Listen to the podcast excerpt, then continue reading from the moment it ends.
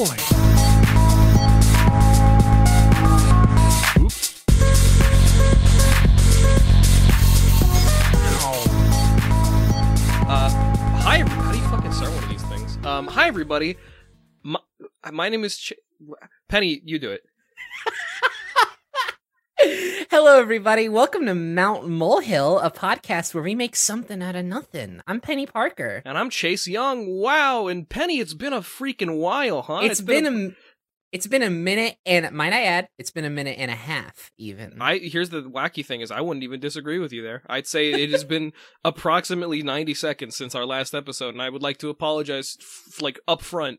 Uh, sorry, things got a little out of hand. I'm not sorry. This was the plan all along. You see, the plan was to stop making the show uh, until Christmas, so that whenever we came back, it'd be like a fun little Christmas gift. Uh, just sort of doing the Nintendo like artificial scarcity style. Yeah, it's like uh, it's like having uh your dad abandon you as a child, and then he comes to visit for Christmas. He doesn't even need to, need to buy you a gift because it's like he like that's enough. Walks in the door and says, "Mm, "You're welcome." You bask, you can bask in my presence. That's us. This is the yeah. this is the "You're welcome" episode. Of yeah, we've we're doing we're doing you wieners a favor. Uh, no, No, in all in all Yeah. seriousness, we've just been busy as hell. sorry about that, folks. uh, turns out, um, uh, trying to get let, maybe let's not talk about like okay, we'll get we'll give it one more minute of explaining wh- why we were gone. Um, Yeah, talk I, shop for one more minute. I'm I go to school. Oops, I'm a full time student. Whoopsie hoopsie doopsie, and I also got a stream to make money. Uh, and as a result of that, it's just kind of hard to watch a movie and make a theory. But you know what? I made it work this time, baby. Woohoo! Hell yeah. You couldn't see it, but I just did something cool with my hands. Penny, what about you? What are you, what's your excuse? oh.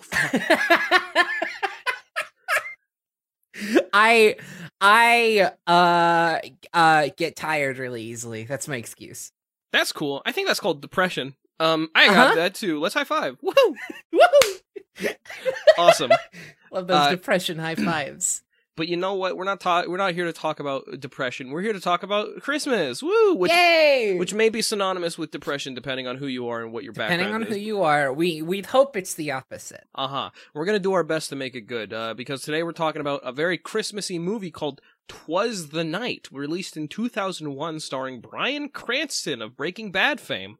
Isn't that neat? Which is like I I actually I, I remember Chase I asked you I was like is this Disney's first uh Disney Channel Christmas movie because like I this is the kind of title that like you name your first Christmas movie yeah. on a network. It- like it- it's it's very Hallmark Christmas movie. it's very generic like oh twas the night oh or like something like oh we're making a Christmas movie it's going to be called uh Holly Jolly or something like that like just really Yeah, I uh, it, it- it's definitely. But to be fair, it's like D- Disney doesn't have a fantastic track record with specifically titling their uh, Christmas Uh-huh. movies. Uh, the one of their. I'm sorry, I'm clearing my throat for uh, reasons.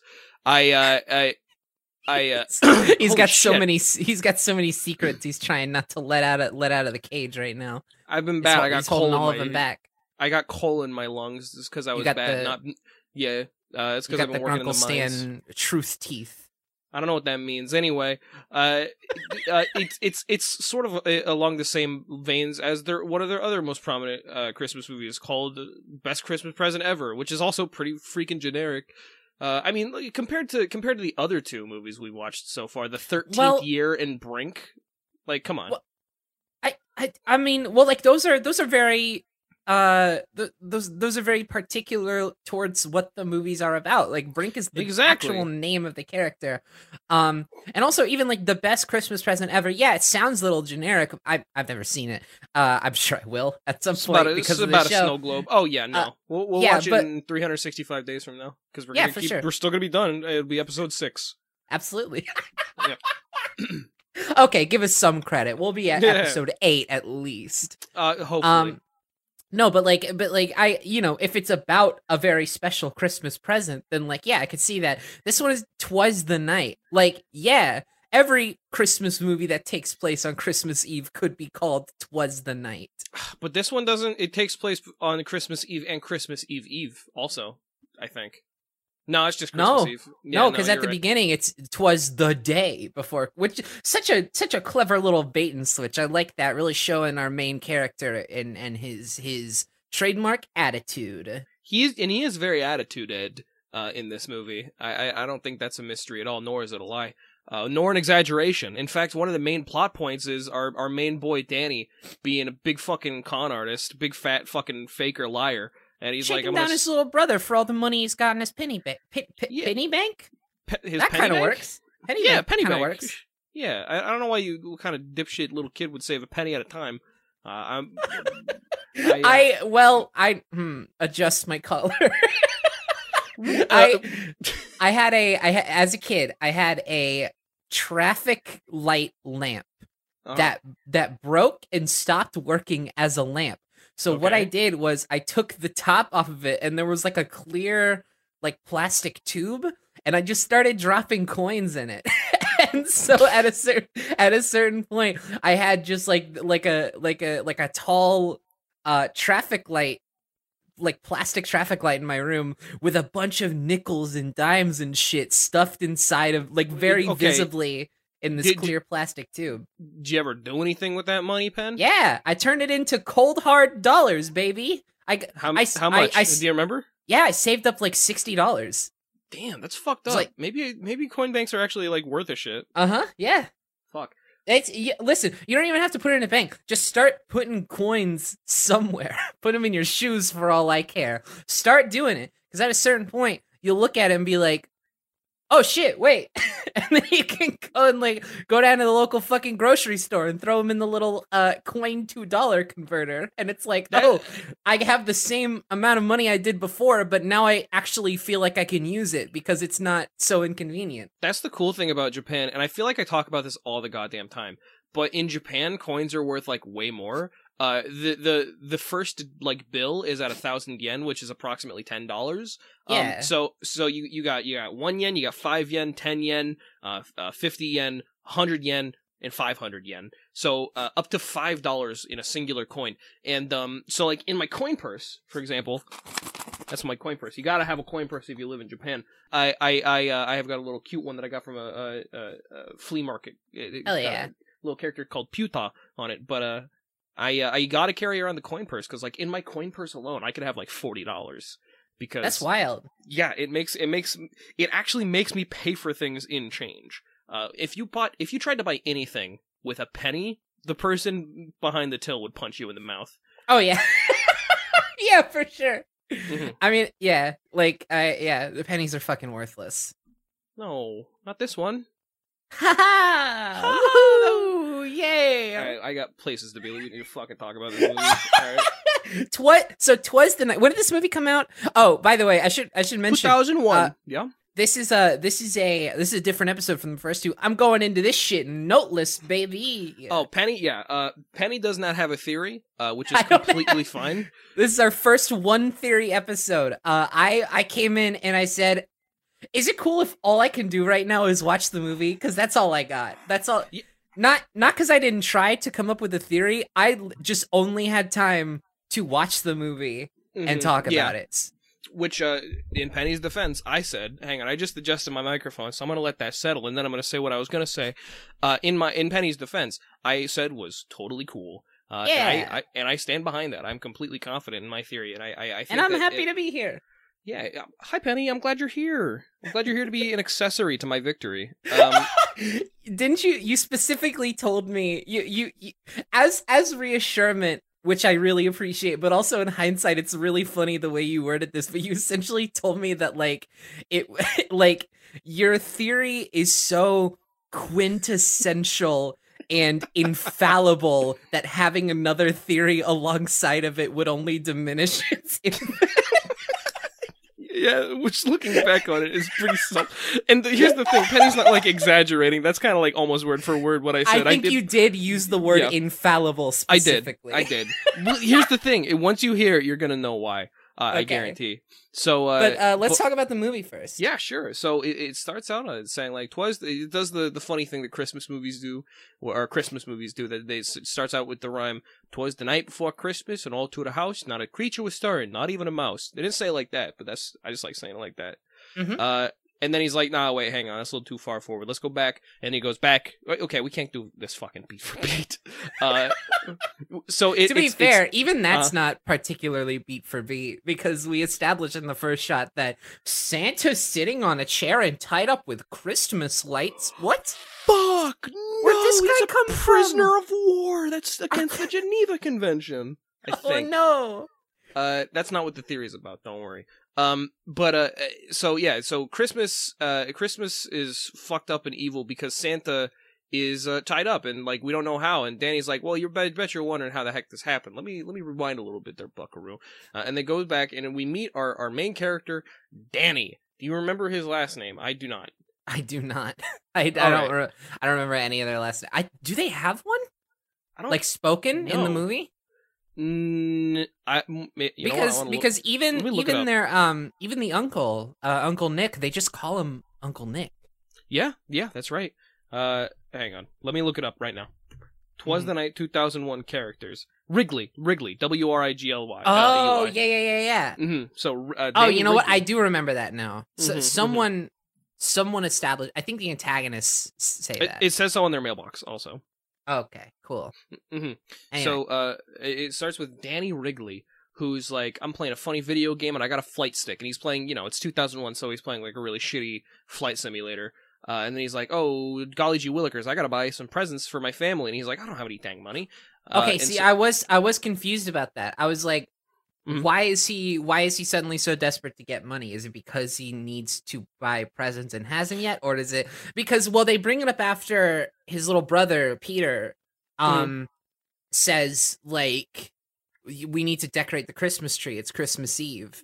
Mhm. And then he's like, "It's not Christmas Eve, you Which, stupid by the way, dumbass." if you cre- if you decorate the Christmas tree on Christmas Eve, you're crazy. You gotta You- do that. what are you doing? What the heck? You that's the that's the that's the point where you're supposed to fucking like sit around and enjoy like cookies and read a book like uh, Polar Express. You w- uh, on Christmas Eve, uh, for context, my family would. So we have uh, the tradition is uh, we unlock we unwrap the first gift of Christmas, which is always a pair of pajamas that you wear to wear to bed, uh, and then uh, once everybody gets in their pajamas, this is all after Christmas dinner. Uh, and Christmas dinner is uh, everybody gets to ch- pick one meal. So like I, I I picked corn dogs one year, and then like Domino's the next, and then you know like ribs. Uh, so it's just like one person gets like one little dish. Uh, Mhm. And then after after Christmas dinner, we'd go and get the we'd uh, we'd unwrap the pajamas and we'd get in the pajamas, uh, and then we'd come down, and my dad or my oldest brother Adam would read the Polar Express to us. Uh, yeah, and then after that, we'd read the the passage from the Bible about uh, what's his face getting born or whatever, and uh, and then we'd go to bed. Um, I think so uh I Yeah? think uh Cody is his name. it. N- n- Get it? I don't get it. Um. Anyway, Thirteenth year. Was his name get it. I Cody nev- in the thirteenth never year? seen never seen that movie. Uh. Okay, Anyway, cool. yeah. Uh. This this is. I was just worried I was getting the name wrong. No, that's how we established within the canon of the the podcast that this this is like a prequel. This happens before the first episode. this happened actually in 2019. This is fucked up. Anyway, uh, uh, uh so That- Danny, he he what he does, he's like, hey, little brother. What's your face, Peter? Hey, Peter. Uh, so little, he's got a little brother named Peter, who's, by the way, just the most precious child actor in he's the fucking world. he's the cu- he's cute as hell. Uh Mhm.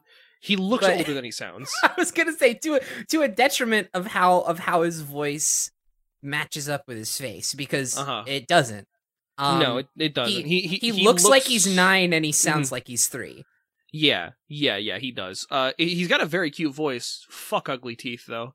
Um, but uh, so he goes to his brother Peter, uh, and he's like, "Hey, little brother, shops open for business." He he does it like in rhyme, but he's like, "Shops open for business," and he lets him into his room where he's got a bunch of sticky notes all over his possessions with like different prices. Uh, and then his old, and then, then his little brother walks out with like a life vest and like a like a frog, not like a live frog, but like a plastic frog, and like some Mhm. teeth and some stuff. And, and he like he's look he looks real happy. He doesn't seem like upset. He looks like he got a good deal. And Yeah. uh, and Danny is like counting the money, which by the way, he's holding like six dollars and Yeah, in- like in like singular seven at bills. most. Yeah, yeah. But uh so his mom gets pissed at him because he he according to her fleeced or, or shook down his little brother. Um And his- and, and Peter the whole time is protesting. He's like, "No, that it was cool. I it was fun. I had a good Yeah. time. I want that And- shit." and it's not because he's like scared of Danny. It's just because he just fucking loves Danny so much. Yeah, like and that's the fucked up thing is that like danny doesn't like he he never shows that kind of love for peter the whole Yeah. time I th- this is maybe a little bit more macro talk than we should be talking right now, but I I want I wanted to bring up I okay there were a couple of things that this I expected this movie to do that I was very disappointed it didn't do. First thing uh-huh I when when he's doing the day before Christmas rhyme and it gets to Mhm. the end and some some he, he says an out word and then at the end he rhymes it with Peter get out. I thought this whole movie was going to be in rhymes and I was really excited for that. oh that um, would have been way cooler that's way out of the budget though i'm sorry sister yeah, that's for, just- yeah, yeah. for sure. Too too much time. Uh, Mhm. Second thing, and this is more in line with what I was going to mention at first. Um, Uh-huh. I I thought because the movie like kind of sets this up weirdly, not not in dialogue or anything, but it sets it up to where you get this very clear uh kind of parallel dynamic with like the two sets of brothers like the dad and uncle nick and then uh danny and peter. And peter is like he looks up so much to danny and danny's just taking advantage of him. And you figure like oh that must have kind of been what happened with the dad and uncle nick like maybe I don't want you to dad- keep talking about this because i want to get back to this uh Uh, it doesn't have to do with my theory, but it is. I feel like it's important to set more Yeah, characters up before well, we like, get that far into it. yeah yeah uh, for sure for sure so yeah, so the parents are like, "Hey, Danny, you're a shithead. Don't do that to your little brother." And little brother's like, "No, for real, it's cool." Um, and the whole time he's talking about like, "Oh, we got to share the wealth, you know, of the family," because that's apparently what his uncle, who have who we've yet to met, uh, mentions is is sharing the wealth. And Danny's like, "I didn't shake him down. It was like, what about my no refunds policy?" You know, so you can tell he's like a con artist. Mhm. Uh, in the meantime, Peter goes and, and he knocks over a little a little glass Italian uh, in their in their uh, in their kitchen. which like um, rip Yeah, she ripped that little glass Italian that had a bunch of pennies in it. Um, uh, and and so he it like falls on. It's like a penny bank, I should say. Maybe Yeah. calling it a, a glass Italian is not the best way to sort of visualize it. It's like a little chef. um, yeah, a little glass Italian with money in it. Yeah. Uh, and, and so he falls to the ground, and the kids are like, or the, the parents are, excuse me, are like, uh, "Hey, what the hell are you doing?" And and and Peter says the sweetest thing. He says, "I, I thought this was family money. Danny Yeah. really needs some help right now. I was just trying to share the wealth."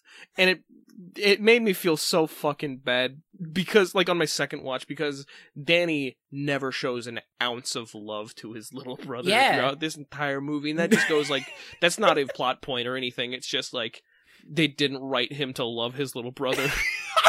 yeah, his his brother is a tool for him. hmm Um, Yeah. Yeah. It's it's wild how how much he does not reciprocate. Also, there's a sister, but much like in Brink, she just fucking doesn't do anything. They it, they well, yeah they once again do the obnoxiously smart little sister thing. We sh you know what? Can we can we do like can we do a quick like uh can we start a recurring segment in this show uh like the the smart sister watch or something where we just like keep a tally of how many fucking Disney movies do this? Okay, yeah, and okay, let's let's let's do a let's do a, a shitty little sis uh segment. Uh, re- let's let's retroactively do one for uh for Brink. So the shitty little sis, uh, she's mean, she hates Brink, or, or she's obnoxious towards Brink. She never gets a comeuppance, nor is she nor is she plot relevant. Uh, okay, little that little sister, shitty little sis watch for Twas the Night. Uh, she has more plot relevance. She does some stuff in the plot. Uh, she is just kind of shitty the whole time still. Um, this time sh- her her like smartness is actually used. It's not just like an obnoxious trait. Like Yeah. her yeah the, the, her her intelligence is a plot point, and it, it's actually established early on, not just through like oh she's good at quipping, but like uh she she there's like a part where they're like the three of them Danny Peter and her Caitlin are on the couch uh and they're talking about Santa and Caitlin's like oh Santa can't be real fucking goes way too fast too many people dipshit uh and, Yeah. and Danny's like hey s- stop Peter is like four stop I I am I am glad that this movie actually does something with it because I was Yeah. really worried it was just going to be another like oh isn't it wouldn't it be funny if the sister was like like way too smart for her age. Um okay, so I've Mhm. I've I've written down the count. Smart smart sister count right now is at 2. Mhm. Uh the culprits being Brink and Twas the Night and we will we will keep track of this as the show goes on. Mhm. do you remember Brink's little sister's name Uh Katie? Kate. Okay, Katie, and this one's Caitlin. So right, you should write down their names next to them too. I think it was Katie. I I feel like we did enough like fucking uh like like theorizing over Katie specifically that I think we'd probably remember it was Katie. Uh, so uh where were we uh so danny goes back upstairs uh because he's like frustrated with his parents and his parents are frustrated with him and peter comes up and he's like um it's okay danny. You know i didn't feel like i was getting shook down. You can shake me down again if you really want to. Yeah, he says I like it. yeah yeah which is a weird thing for a kid to say but also like very sweet. Um and then uh and then danny's like i wouldn't be the same if nick was here. Nick understands me. He gets it. Uh and uh and then we cut to what do you remember the exact line that they cut on Yeah, so so Danny is like he's probably uh he's probably doing some big bucks dis- business deal right now. Oh, it's probably so great. He probably has them begging for mercy. And then it cuts to Nick and he goes, "I'm begging you, please don't hurt me." he's tied up and blindfolded on a chair yeah, yeah, yeah. Uh, Um and he you're- is also Bryan Cranston. he's also Bryan Cranston, and him begging is like, I, I I'm sure you saw this too, but it's like literally like he he. It seems like it's Walter White. Yeah, no, this whole movie, he's well, like okay, maybe not the whole. Like later on when he gets a little bit more silly, kind of Yeah. Disney character, but Mhm. like this opening scene is Walter White. He is playing Walter White pre Walter White, and he even does the wild. thing. He he does the thing where he like he like. Have you ever noticed like Walter White has this funny move that he does with his face where it's like his his upper lip is covering his upper teeth, but then like his lower teeth are showing. You know, yes, yeah, yeah, yeah, yeah, yeah. I know And he- exactly what you're talking about. yeah, and he's he does it here, and he's like yelling, "I don't know, I don't know." It's yeah, like, yeah. He's he's like panicking. He's like, please don't hurt me. it's fucking wild. I, I will say my first theory, uh, or or my first like, uh, it was it wasn't even like a theory, but it was like a, a uh, like an idea for a theory was, uh, this is this this this takes place within the Walt within the Breaking Uh-huh. Bad canon, and it is Yeah. a prequel. I'm sure I you had the that same, thought. idea, I was like, yeah, that's the easy one you go to when Bryan Cranston is in something. Uh-huh, Uh, uh-huh. Anyway, he, he he's getting shaken down by these two gay coded characters, uh, and uh, so it's like uh, they're like, yeah, we fucking they're they're like talking into a mug to like mask their yeah, voice. Like, which which by the way does not mask their voices whatsoever. they No, sound all. exactly the same. Mhm. yeah, they're no, they just- sound they're exactly just the a same little- with a cup over their mouth. A little tinier And so uh, they're like, you, you, you, you fucking, you ran us out of thirty thousand dollars. Uh, which as a kid I probably would have thought thirty thousand. That's not that much to adults. As an adult, I'm like, that's a lot of money, brother. What the fuck are you gonna Oh do? yeah, yeah. Uh, uh, and he's like, uh, I don't have your money. And they're like, okay, where is it? And they threaten his laptop, uh, which he calls Lappy, which made me think of, uh, I know we were talking about this before the show. He calls it Lappy, which is, in fact, what, uh, Strong Bad calls his laptop in uh Uh-huh. Homestar Runner. yeah. And I was like, haha, that's kind of fun. Uh, so they threaten Lappy, who he who he loves very much, and, and he says, "Look, okay, I'll tell you. I put it into some IPOs and made a killing. Flipped it the same day, put it into BlueStacks, and like he he like says a bunch of fucking Goes uh, through a whole rigmarole. mhm, and and Uh, they're like, okay, so you don't have it, idiot. Yeah, it's just a roundabout way of saying because he's like, with, with every investment, there are some risks. Mm-hmm, Um, and then the one guy keeps wanting to slap him, and he keeps fucking like rearing his hand up like he's about to, like, oh, let me, give me some of that. He says, "Mama's kitchen discipline." yeah, which I I, I don't know the- what that means, but I don't want to. I don't want to know. yeah, these characters, Bill and uh, other guy, Bill and Elliot. No, not Elliot. Bill and the Bill and Mandy. Bill and shut up. Uh, I'm, I think it's Bill and like Pablo. Yeah, I think. Um, and and so and and so Bill and Pablo again, they're gay coded. Bill and Pablo are are they they don't show up. They they have like a collective ten minutes of screen time. They are the main Yeah, antagonists, but really not much Well- of a presence in the movie at all. well, Which they're is they're like the main inciting point behind what Nick does Yeah. in the movie, and you kind of forget about them when they're not there. Yeah, well, that's the thing is that they're they're like not they're like technically antagonists, but they're more just like driving forces for the plot to go forward. The real Mhm. antagonist is in fact Nick, uh, but uh, And a Yeah, so- sensitive computer. I love that you're able to perfectly remember lines and like inflections. I love that. well, It that makes- sticks with me so much because it's so like I. This is where I was kind of because you told me before I had watched it and you had already seen it. You were like, "This movie's good." I was like, I was like, okay. And this is where I was like, oh yeah, it is pretty good, isn't it? When he's just Yeah. like, oh, he doesn't want us to hurt his sensitive little computer. what are you doing, dude?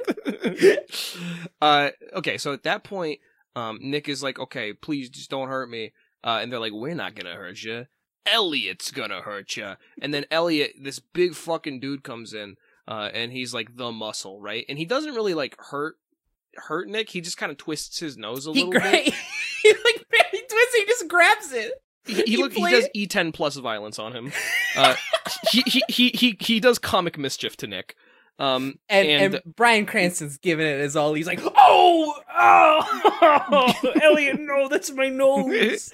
uh, he did say that. Uh, and the and, and they're like, okay, well, you got to get us our money back. It's it's just a shakedown, you know, scene. Mhm. Uh, you got to give us our money back, thirty thousand dollars by Christmas Day, uh, or you toast and you can't leave town.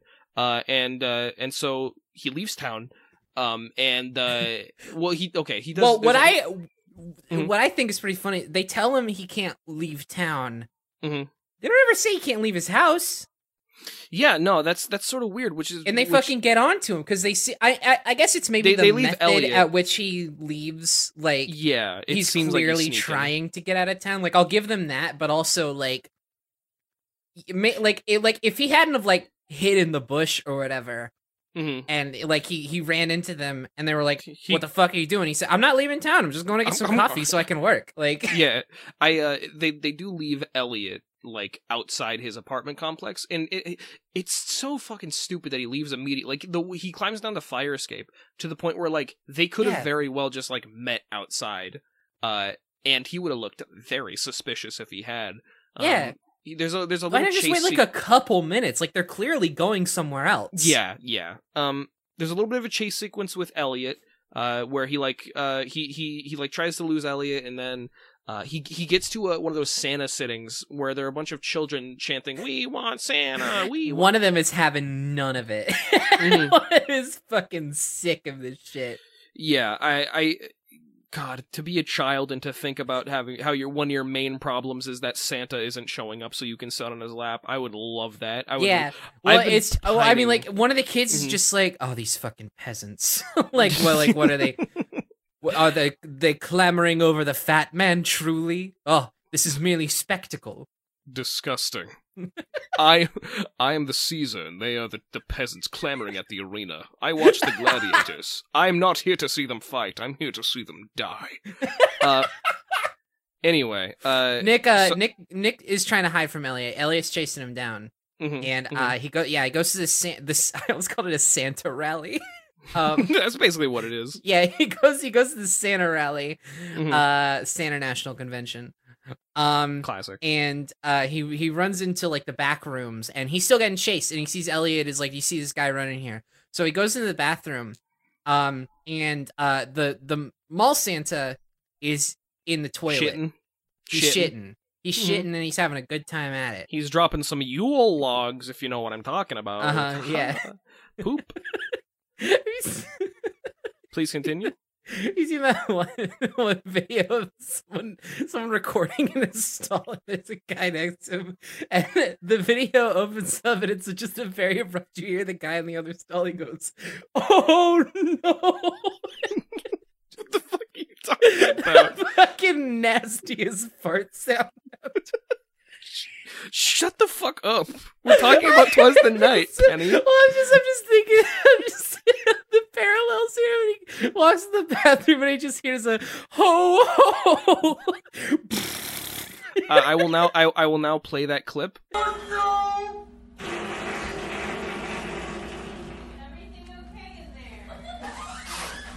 there? Wow, Penny, that sucked. I'm sorry. I'm sorry. Anyway, he steals his clothes. He steals his Santa clothes so he can disguise himself as Santa. You want to take it from here? Sorry, I was just watching the video. Um, How'd you uh, find yeah. it? Yeah. Oh no. Uh, I feel bad but it's so funny.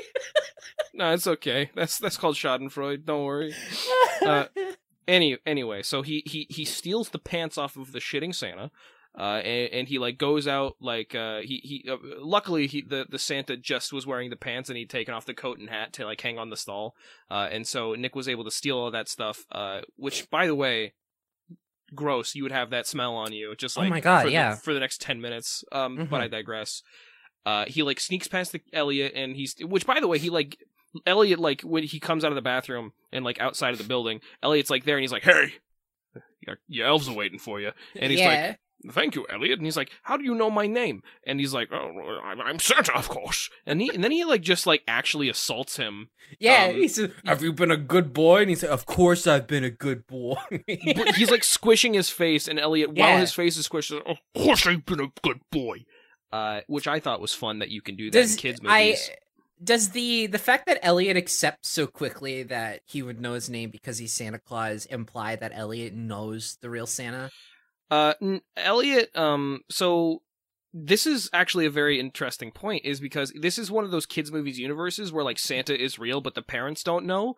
Um, and like, I, so I'm which I've gonna- always taken issue with. I I Mhm. hate the fucking cowardice of these movies to never even try to address it. I'm not saying Yeah. you can't have a Christmas movie where that is the case. I just I just feel like it needs to have some sort of have like over- a fucking Men in Black. Like I would love. If You know the- what? the- the- yeah. You know what? I, I I'm not even saying that these individual movies need to address it. I'd love that, but I would also love if we just like as a society, as a community, as a culture could just come together and like come to a mutual understanding as to why that is the case so it can stop fucking bugging me so much every time I watch one of these movies, you know? Yeah, okay, Like, yeah. we all just need stop every, stop everything, stop what you're doing, because need- Penny has a right fucking now- problem with this seasonal movie plague. we need to we need to gather together and we need to inject a mutual understanding. We need, we need to, inject, inject, like, a mutual into this. understanding into the common lore of Santa. That's all I'm asking. It's a simple Wha- fucking request. War on Christmas is real, and it's not what you think, baby. It's not what Uh, you think it is. It's hiding it's- in the shadows.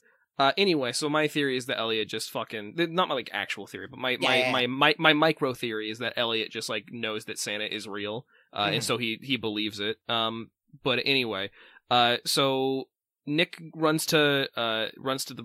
I think our ex our ex- synopsis so far has been like actually longer than the runtime of the movie to get to this point. Uh, well, you know, that's that's not entirely not fair. Yeah, yeah. What are you gonna do? Um. Anyway, so so Nick runs to the bus and it says, "There's no place like home for the holidays," which is a great song. And he's like, "There's no place like home, huh?" And so he gets on the bus and then he goes to uh 300 Walnut Street, which is where the Wrigleys live. Uh, he is the uncle of the children of the Wrigleys, the brother of the father of the family. I do not know the name of the parents, nor do I care to look it up. I will look yeah, it up now. yeah. John and Abby Wrigley. Uh, Okay. So there you go. Yeah. Uh, uh, uh, Oh yeah, I so think he he- calls him John at one point. I just I never caught it. Yes. Um. So they they they go to the fucking the he go he goes to the the place and then we cut to the to the inside of their home at like five o'clock. So it's like pitch black outside because that's how winter works. Uh. And uh, he in they're they're reading "Twas the Night Before Christmas." Uh. And they get to like not a creature was stirring, not even a mouse. I don't I don't know what comes after that. I've never heard that whole story. Um, Uh, it's uh the stockings were hung by the chimney with, Chimney with care, in hopes that Saint Nick soon would be there. Is what they say next, and then all I all I remember is the Sachuk Ladder, the Sachuk Ladder Company from Santa Claus, the movie. yeah, Uh, th- anyway, uh, uh, so Nick, he Nick knocks on the door, and he and John, the father, goes to the door, and he's like, uh, "Hey, bud, I think you got the wrong cla- house because he's like dressed as Santa." And and then he, I don't remember what he does. He like punches him in the face. He's like, "Think again, dickhead!" And he comes in, uh, and he's like, I killed your dad, and the kids are like, "Yay!" yeah, Santa, thank you. This is what I wanted. oh, Nick, Um, thank you so much for killing my husband, John. Now we can finally be together. Uh, so Nick comes in and he kisses the mom. Uh, which yeah, brings- Nick has something for for for the mom. By the Here's way, Here's the thing. My theory is that Okay. Danny is the illegitimate child of Nick and Abby, uh, Mhm. which makes sense because Caitlin and Peter are these perfect little children. They are both on the nice list, uh, and they both follow their parents. Uh, uh, you know, they're obedient and they, they, they, you know, they're good. Um, both of their parents, by the way, John and Abby, the mother and the father of the family, are both doctors. Uh, and, uh, and, and, but, uh, Danny, on the other hand, is a, a conniving little con artist, much like Nick. uh, Uh-huh. which which leads me to believe that uh, Nick fucked Abby. Uh, and they Mhm. had Danny, who is the oldest child, and and maybe you know what? Maybe it was before John and Abby even got married. Maybe when it was just still they were just still dating. Maybe, as a matter of fact, maybe uh, the pregnancy scare is what got them to to uh, marry in the first place, and and they never really realized that their their their firstborn Danny was actually not John's son; it was in fact Nicholas's son. Uh, but that's Damn. a whole that's a whole side theory. It's a That's whole again- separate thing. I like that. Yeah, that that was one of my theories, but then I decided, you know, there's not really. th- That's kind of like the whole shit. You know, there's Yeah, not a that's whole lot that's to go that's on. where it begins and ends. Yeah. Anyway, uh, so so Nick comes in and he starts like palling around with the kids, and he's like, "Oh, I'm the cool uncle." Um, you know, Danny and him have like a secret handshake, and they're like, you know, they start talking about, "Oh, here's where we're gonna go after you graduate high school, Monaco with all Monaco, the babe." uh, Yeah, big. It's like the three B's. Big, booby babes. Big booby babes. he doesn't say that because it's a kids movie, but he says something to that effect. Uh, Uh-huh. He does say babes. Um, beaches. Beaches, babes, butts. No, no, it's it's casinos. Come no. No, it's definitely three B's. Are you are you sure? I thought it was casinos, something and chicks. No, it's it's babes, Babes, beaches. I think it's just bucks. Right? That's stupid, Nicholas. You're a fucking dipshit. I don't. I don't actually. I, That's- I am pretty sure it's three B's though. All right, Because all he's, right, uh, he's like I call it the three B's: beaches, babes, and uh, uh, big. Here's the cool thing: is that it's inconsequential. Uh, it really so- does not matter. We shouldn't be spending so much time on it. uh, well, it's okay if we front load this one because we only have one theory. So it's, Uh, yeah, that's the nature of this show. I feel like we need to stop like fighting against our natural inclination to people. People like hem the and haw over the stupidest shit. Like, Yeah, who gives a shit? If you if you're here for the just the theories, that's cool. But like, come on, is the synopsis is fun Yeah. too. yeah, you can always Uh, skip ahead. Anywho, so uh, the dad is just like really really upset that Nick's here, and he's like, okay, fuck it.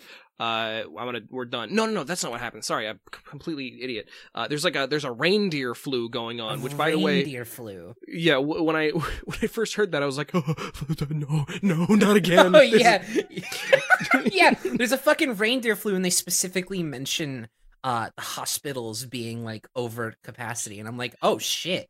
Yeah, yeah. I'm like, damn, why were there so God many children fucking going to see Santa? Yeah, Uh, like the kids were like packed tight. Uh, but I digress. So both the parents both being doctors, they're like, okay, we got to go to the fucking place where doctors work. What is that called again? Doctor. Doctor What is it School? Doctor House, Doctor. Doctor House. They go to the doctor, Doctor house, House, where the the show. doctor hospital. Um, they go to the hospital. Um, and uh, and they're like, okay, kids, go to bed. And uh, you know, Caitlin and, and Peter are like, all right, we're children. I guess that makes sense. Uh, Peter, by the way, he's like, what about my just like yeah, this ends up. yeah, yeah.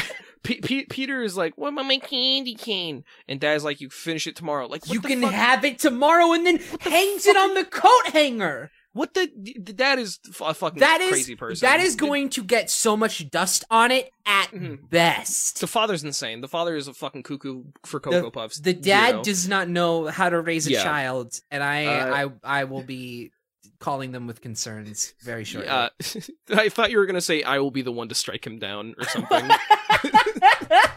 oh, that's implied. hmm Uh, anyway, uh, and so the kid, little kids go to bed, and then he's like, haha, okay, good night, dad. And then he's like, no, you go to bed too. And he's like, okay, well, it's nine o'clock, and I'm like 15, so what are you talking about? Uh, and the the dad like yells at him. Uh, and he's like, and he does the very cool, uh, dramatic thing, which he says, "Merry Christmas," and then he walks up Yeah. to his room.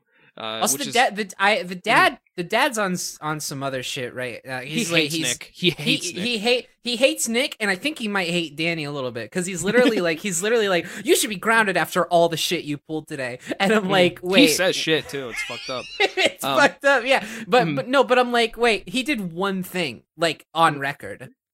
You know, And- like and- like and he, the- the quote-unquote he, victim he sold like, his cool little brother some stuff that the little brother fucking wanted. yeah. Uh, so I, I I think there's definitely maybe he doesn't know it consciously. Maybe he does. Maybe he knows that it's not his son. Uh, Yeah, but he's like so resentful about it in his Mhm. heart. It's For there's one like a reason- there's like a spiritual barrier. For for one reason or another, he just does not like Daniel. Mhm. Uh, and so and so Danny goes, "Merry Christmas," uh, and he goes up to his room, uh, and uh, and Nick is left downstairs, uh, and he's like, "All right, cool. I guess I'll just do work or whatever." I, can I uh, wait? Can I? I'm. I don't. I really don't mean to keep keeping us on one. no, go ahead, go ahead. Uh, I can you can you imagine how satisfying it must have been to be able to throw in the last word like that? Like as a kid, you're like 15 years old. All you want in life is to get in an argument with your parents and have the last fucking word and just guilt trip them to hell and back. Like that. That's all you want as a kid. You you want to be able to throw in the Merry Christmas and then not have them be like, "What the fuck are you talking about?" no, Like, no, you know, no. That the, the, if if this was real life, the Merry Christmas would have been immediately followed up with "What was that? What you, was you want to say that again? no, but no, but he gets it. He gets it. That's that's Mm-hmm. a fucking point for our boy Danny and for children all over the globe. Might I add? escapist fantasy. Escapist Yeah. fantasy. He gets to walk. I I just imagine he walks up the stairs. He gets in his room. He lies down. He goes, "Hell yes!" Like he Yeah, got it. Fucking He got, got that it. fucking idiot good. Uh, Uh, but uh, yeah, no. So uh, you know, we're we're feeling we're all feeling good about this. Well, no, we're actually all feeling bad about this. Uh, so the kids are all up in bed, and and the uh, the parents go to doctor place. Uh, and and Nick is left alone with his laptop. Uh, and he's like doing funny work. Uh, and then uh, the the gay characters they are like, Haha, we're so they sound like, Haha, we we totally hacked him. We got him good. Like they sound like that. And it's like, yeah, I know, Bill. Fucking, I'm a, I sound like a geek, and that's like their whole thing. That's like basically their whole character. Um, so uh, uh so so in come the techno twinks. mm, the the tech. fucking shut the fuck up. you love it. The the fucking the the the hardworking and mischievous polycule of three men come in onto his uh on, onto their onto onto the screen and he's like we're t- we're triangulating your location and Nick's like all right I got to do something and he drags an icon from his desktop which is a skull and crossbones onto the the, the not Skype just window. an icon. The and I took such issue with this. We actually wa- this is the first time we watched one of these movies together for one. we didn't sitting. theorize together. We we just we didn't theorize together. We just watched it together. It was it was Mhm. my like first watch through. It was your 2nd Mhm. Um, and I took such issue with the fact that uh, it's the same program that they came from, that they came from, and he drags the icon into itself. it breaks like- it. And I was it's just like, like, that's like you if know- you took like Microsoft Paint and then dru- you drug the uh the the Microsoft Paint shortcut into a Microsoft Paint canvas and it made like Paint Tool SAI or something, or like it like The- I created mean, the Mona Lisa too. I didn't know, actually like- notice that it came. It did. I, I didn't notice that it actually came out of that I- particular icon May- because that maybe it didn't, but it I I remember the animation like like I registered Mhm. it as coming from that icon. The animation like kind of expands from that side of the screen. Well, wherever the hell it came from, is a skull and crossbones, and he drags it over the window, and it like it doesn't cut out or like freeze. It just does like it like there's analog static on a digital device, which is cool.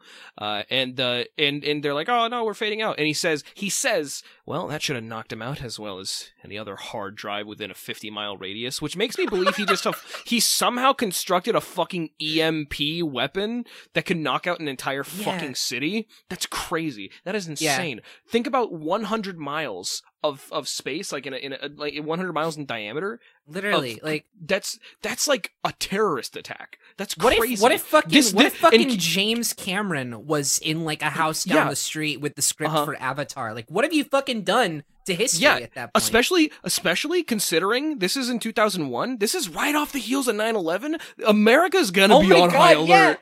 The- America is like, if there was an EMP attack in 2001 in December, like the Pentagon would have come to his fucking house and what if a killed- what if a plane was flying overhead, dude? Uh, well, I'm glad you said that because there's some. There certainly was something flying overhead. It was Santa Claus, uh, and Oh, Santa Claus because of the reindeer flu. Uh, he he was out with he was without reindeer this year. year. He was he was flying the S Claus two, uh, is is is what it was called. Uh, and and so he crashes on their roof. Uh, and he's like cluttering around. He's such a he's such- he's such a clattering around. Um, and uh, and and and he's like, "What the heck's going on?" Nicholas, I mean, Nicholas is like, "What the heck's going on?" And Danny comes down. And he's like, oh, "What the heck's going on?" And Nick is like, "What? What? I thought it was you." And Danny's like, "I thought it was you." Um, and then uh, they hear something coming from the chimney, and uh, and uh, what are you laughing at? I'm just, I'm just enjoying myself, you know. I, like, Okay. Fair enough. Uh, uh, so they hear something come from the chimney, and uh, and they're like, uh, he he he. Uh, Nicholas grabs like a poker, um, and he well, it's not a poker. He grabs like the the, fucking dish that you sweep the ashes into, uh, and he like holds it up like a weapon, getting prepared to swing. Uh, and then the fire freezes, like the fire stops, and then Danny And then and- the movie would like to have us believe that Danny and Nick freeze alongside us, but I I know what I saw. I fucking know what I was looking at. You can't pull the wool over my eyes. Those boys were standing still. Yeah, they they were standing. Those actors were standing still. Uh, which, by the way, the two actors do have good chemistry. I I, I will say they do, yeah. yeah, yeah. So um, anyway, uh, Santa comes down in like a funny little molecule dance of like Super Mario Sunshine blobs that form together to be Santa Claus again, and and he's like, "What the heck's going on?" And he's talking into an earpiece to to um an elf, uh, and the elf's like, "Yeah, yeah, yeah." You just gotta, you just gotta drag it on this. that, that, whatever. and and and he's like, "I just got to drag this little thing into the garbage can," and he's like, Yeah, you gotta do that. and he's like, "Technology will be the end of us." What is Um, this? and- oh, this device confounds me. What is this? What's a smartphone? To be fair, he does live in a secluded little area, like way up north, uh, and he's been alive for th- probably thousands of years. Well, but also he has a fucking like like watchful eye over uh I don't know, the entirety of humanity and its actions and developments. Oh yeah, that is also like a thing that is established is that Santa Claus is omnipotent. Um, Mhm. it- he he he says uh, he specifically saw Katie when he's like later. We'll we'll get to it, but like there, he's like has to convince Ka- Katie and Peter. He's Kate- he's omnipotent and has the mental fortitude to contain and utilize all of that information. seven billion people their day-to-day activities and he knows all of them like he he doesn't even like need the list like he comes down and he's like well as long as i'm here i might as well give them their presents as well i'm sean connery now for some reason um and and he's like okay let's see the wrigley residence. Peter nice. Caitlin nice. And oh danny naughty. Uh, so- so he's able he he not only knows where every person like every person uh by you know he he knows their day-to-day life. He also knows all of their addresses. Uh, he doesn't need google maps. He doesn't need Yeah. google maps. Um and uh and so he you know puts the presents down. Funny funny funny. Um but then he he trips and uh he he- he's got like a little ball thing uh which is like a little gadget that um so uh, it, it, we, we this scene establishes a couple things one the little ball gadget can stop free he can freeze time it also Which is how he gets around so quick. Yes. Uh, and it, it is like time. All of time is stopping. It's not just like the immediate area. It's all of time is stopping. The only things that are, um, which are, uh, uh, like immune to this are whatever's in the sleigh and, uh, whoever's holding the ball. Mhm. Um, it, we also establish, uh, another little gizmo that it does. So he reaches into his sack, uh, and he, he pulls out like little itty bitty tiny presents. Like tiny, ti- like, like the size of, of marbles, these presents. Right. Um, and he he puts them down, and then he presses another button on the little ball. Um, and uh, uh, and they they grow. So we we also establish that it can grow and shrink things, right? Um, Which and then super. tur- I, I I like that a lot. I I think that's a neat little mechanism for explaining how Yes. he carries so much shit in that Mhm. bag. and it also comes up. It's very it's it's also very important to the plot. Uh, which this is this is a very tightly written movie. Brink was a tight written movie. Uh, this is a close second, I think. I think we, we both agreed that, that the, the current hierarchy of movies that we've seen is uh, starting from the top. Brink, Yeah, Twas the Night. I don't. then- I don't know if I would describe it as tightly written. Maybe by Disney Channel standards. I I just think it's very uh it's very inventive and like it, it kind of it knows exactly what it wants to be, and so Mhm. within those parameters, it has a lot of uh it has a lot of cleverness to the way it like Mhm. uh sort it- of and it sets has- up its mythology.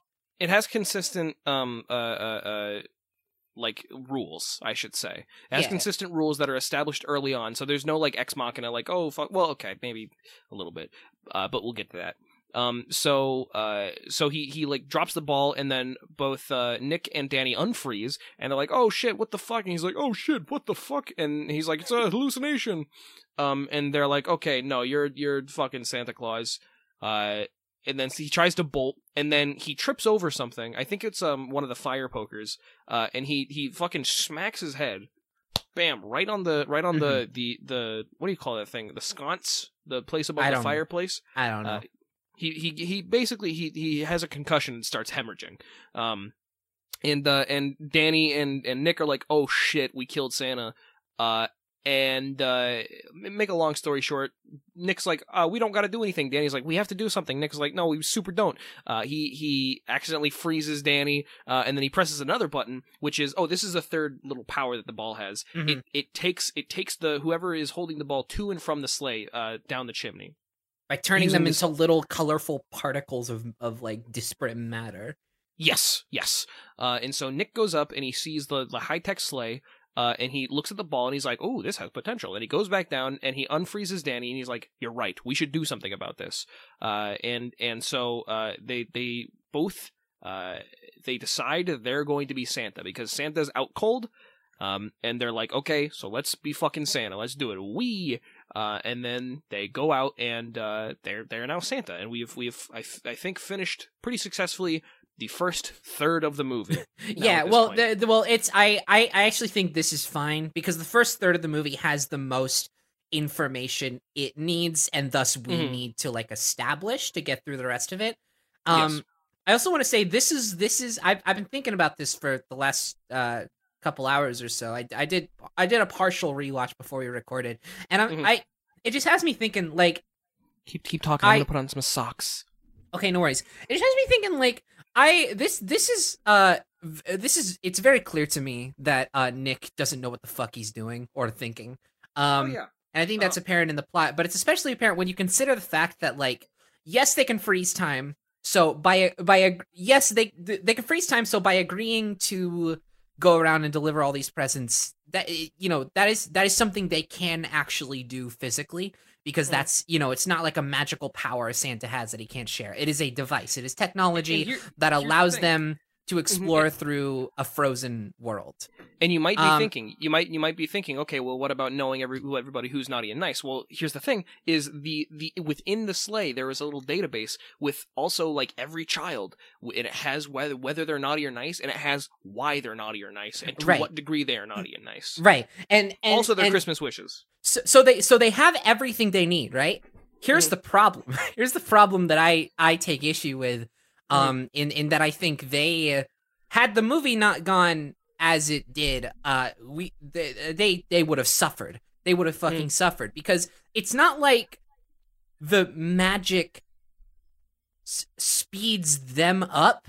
They are still flying around and taking actions and doing things in real time to them. Yes. Um so the idea that they have to actually spatially fly to every individual house in the world. Mhm. Every Christian house. Yeah. yeah, no, exactly. And Mm. uh but even still not a not a minuscule amount of people. Um that's wild. They would have. That's wild to me. by like a year. Yeah. They no, didn't- would have been. A, They didn't think about yeah. that at all. they didn't think Yeah. about that shit one one bit. Like like like this is Additionally, the- additionally, additionally, mhm. uh, uh, uh, uh, the whole thing is be- the reason Nick agrees to it is because he's going to go to all these rich houses and like steal, you Right. know, little fire like fireplace knickknacks and jewelry from frozen people and whatever. He could have just like stolen the presents that were in the bag because yeah, were, for sure. hundreds of thousands of like probably mint condition expensive toys. Uh, yeah, well, and, and this is this is why I say like Nick is not good at what he does because like Mm. Like I I this is not really a criticism I'm hurling at the movie because this is Mhm. not this is not logical inconsistency within the movie. This is character logic inconsistency in that Mm, mhm. Nick somehow thinks he is going to get away with this when like considering ev- even if it did go according to plan what's your fucking plan dude the plan is like you're just gonna keep going across the entirety of the world taking everything and stuffing them in your jacket like yeah the things are little now but they're still taking up space in there you're just gonna keep Yeah. like stuffing things and eventually you will run out of room my friend Mhm. and someone is going to realize what the hell you are doing I will say, while the mechanics of the universe are sound, the logic is not. But it is a children's movie, and I think we kind of got to forgive that. They never. Mm-hmm. Oh yeah, no, for I- sure. I- Like I, said, not a criticism aimed at the movie. I just think it's funny how how how incompetent Nick is as a character. He doesn't know what the Oh, fuck yeah. he's doing. Yeah, yeah, for sure. I I would love for as long as we're talking about like the ways that Christmas movies could fucking or like problems that Christmas movies should address. Uh, I would love for a Christmas movie to address not only the the like how parents know or don't know thing. I would also like to like to know like where does like how does Santa treat like Jewish families or Muslim families or Mhm. people who just don't celebrate Christmas.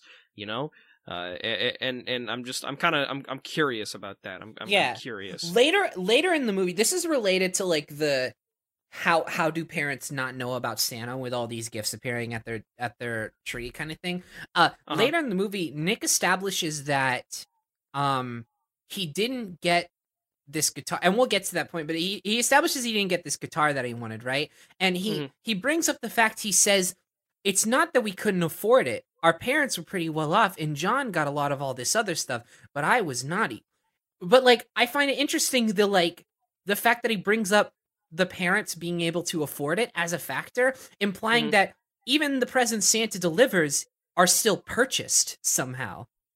Well, I think what it implies that like uh, it, it it implies two things. One that Santa didn't come through for him, but also two that like his parents didn't love him as much as they loved John, right. Which is kind of fucked up. yeah Uh, for sure. Anyway. Yeah, which which again it it it- mirrors uh, how Danny how Danny is viewed within the Wrigley family.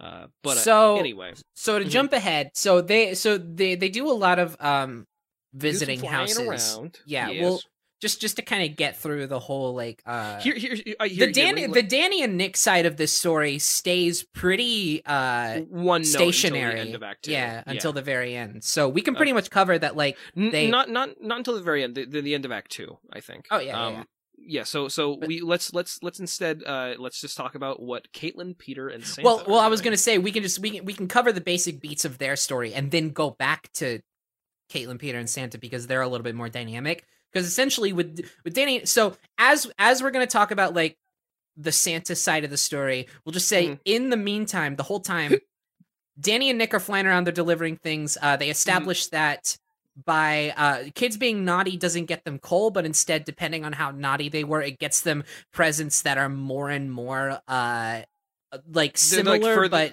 they're, yeah. they're they're they're more points removed from what they wanted so they Yeah. establish um one girl like fucking Anna Bitchley or whatever, and she's like, okay, so she wanted a pony, but she got uh, she like th- threw some shit at school or whatever, uh, and so instead of a pony, she is getting and it like goes like uh, how many like points removed from what they wanted it was, and she gets an ant farm, Mhm. and then there was one Christmas where like Danny wanted.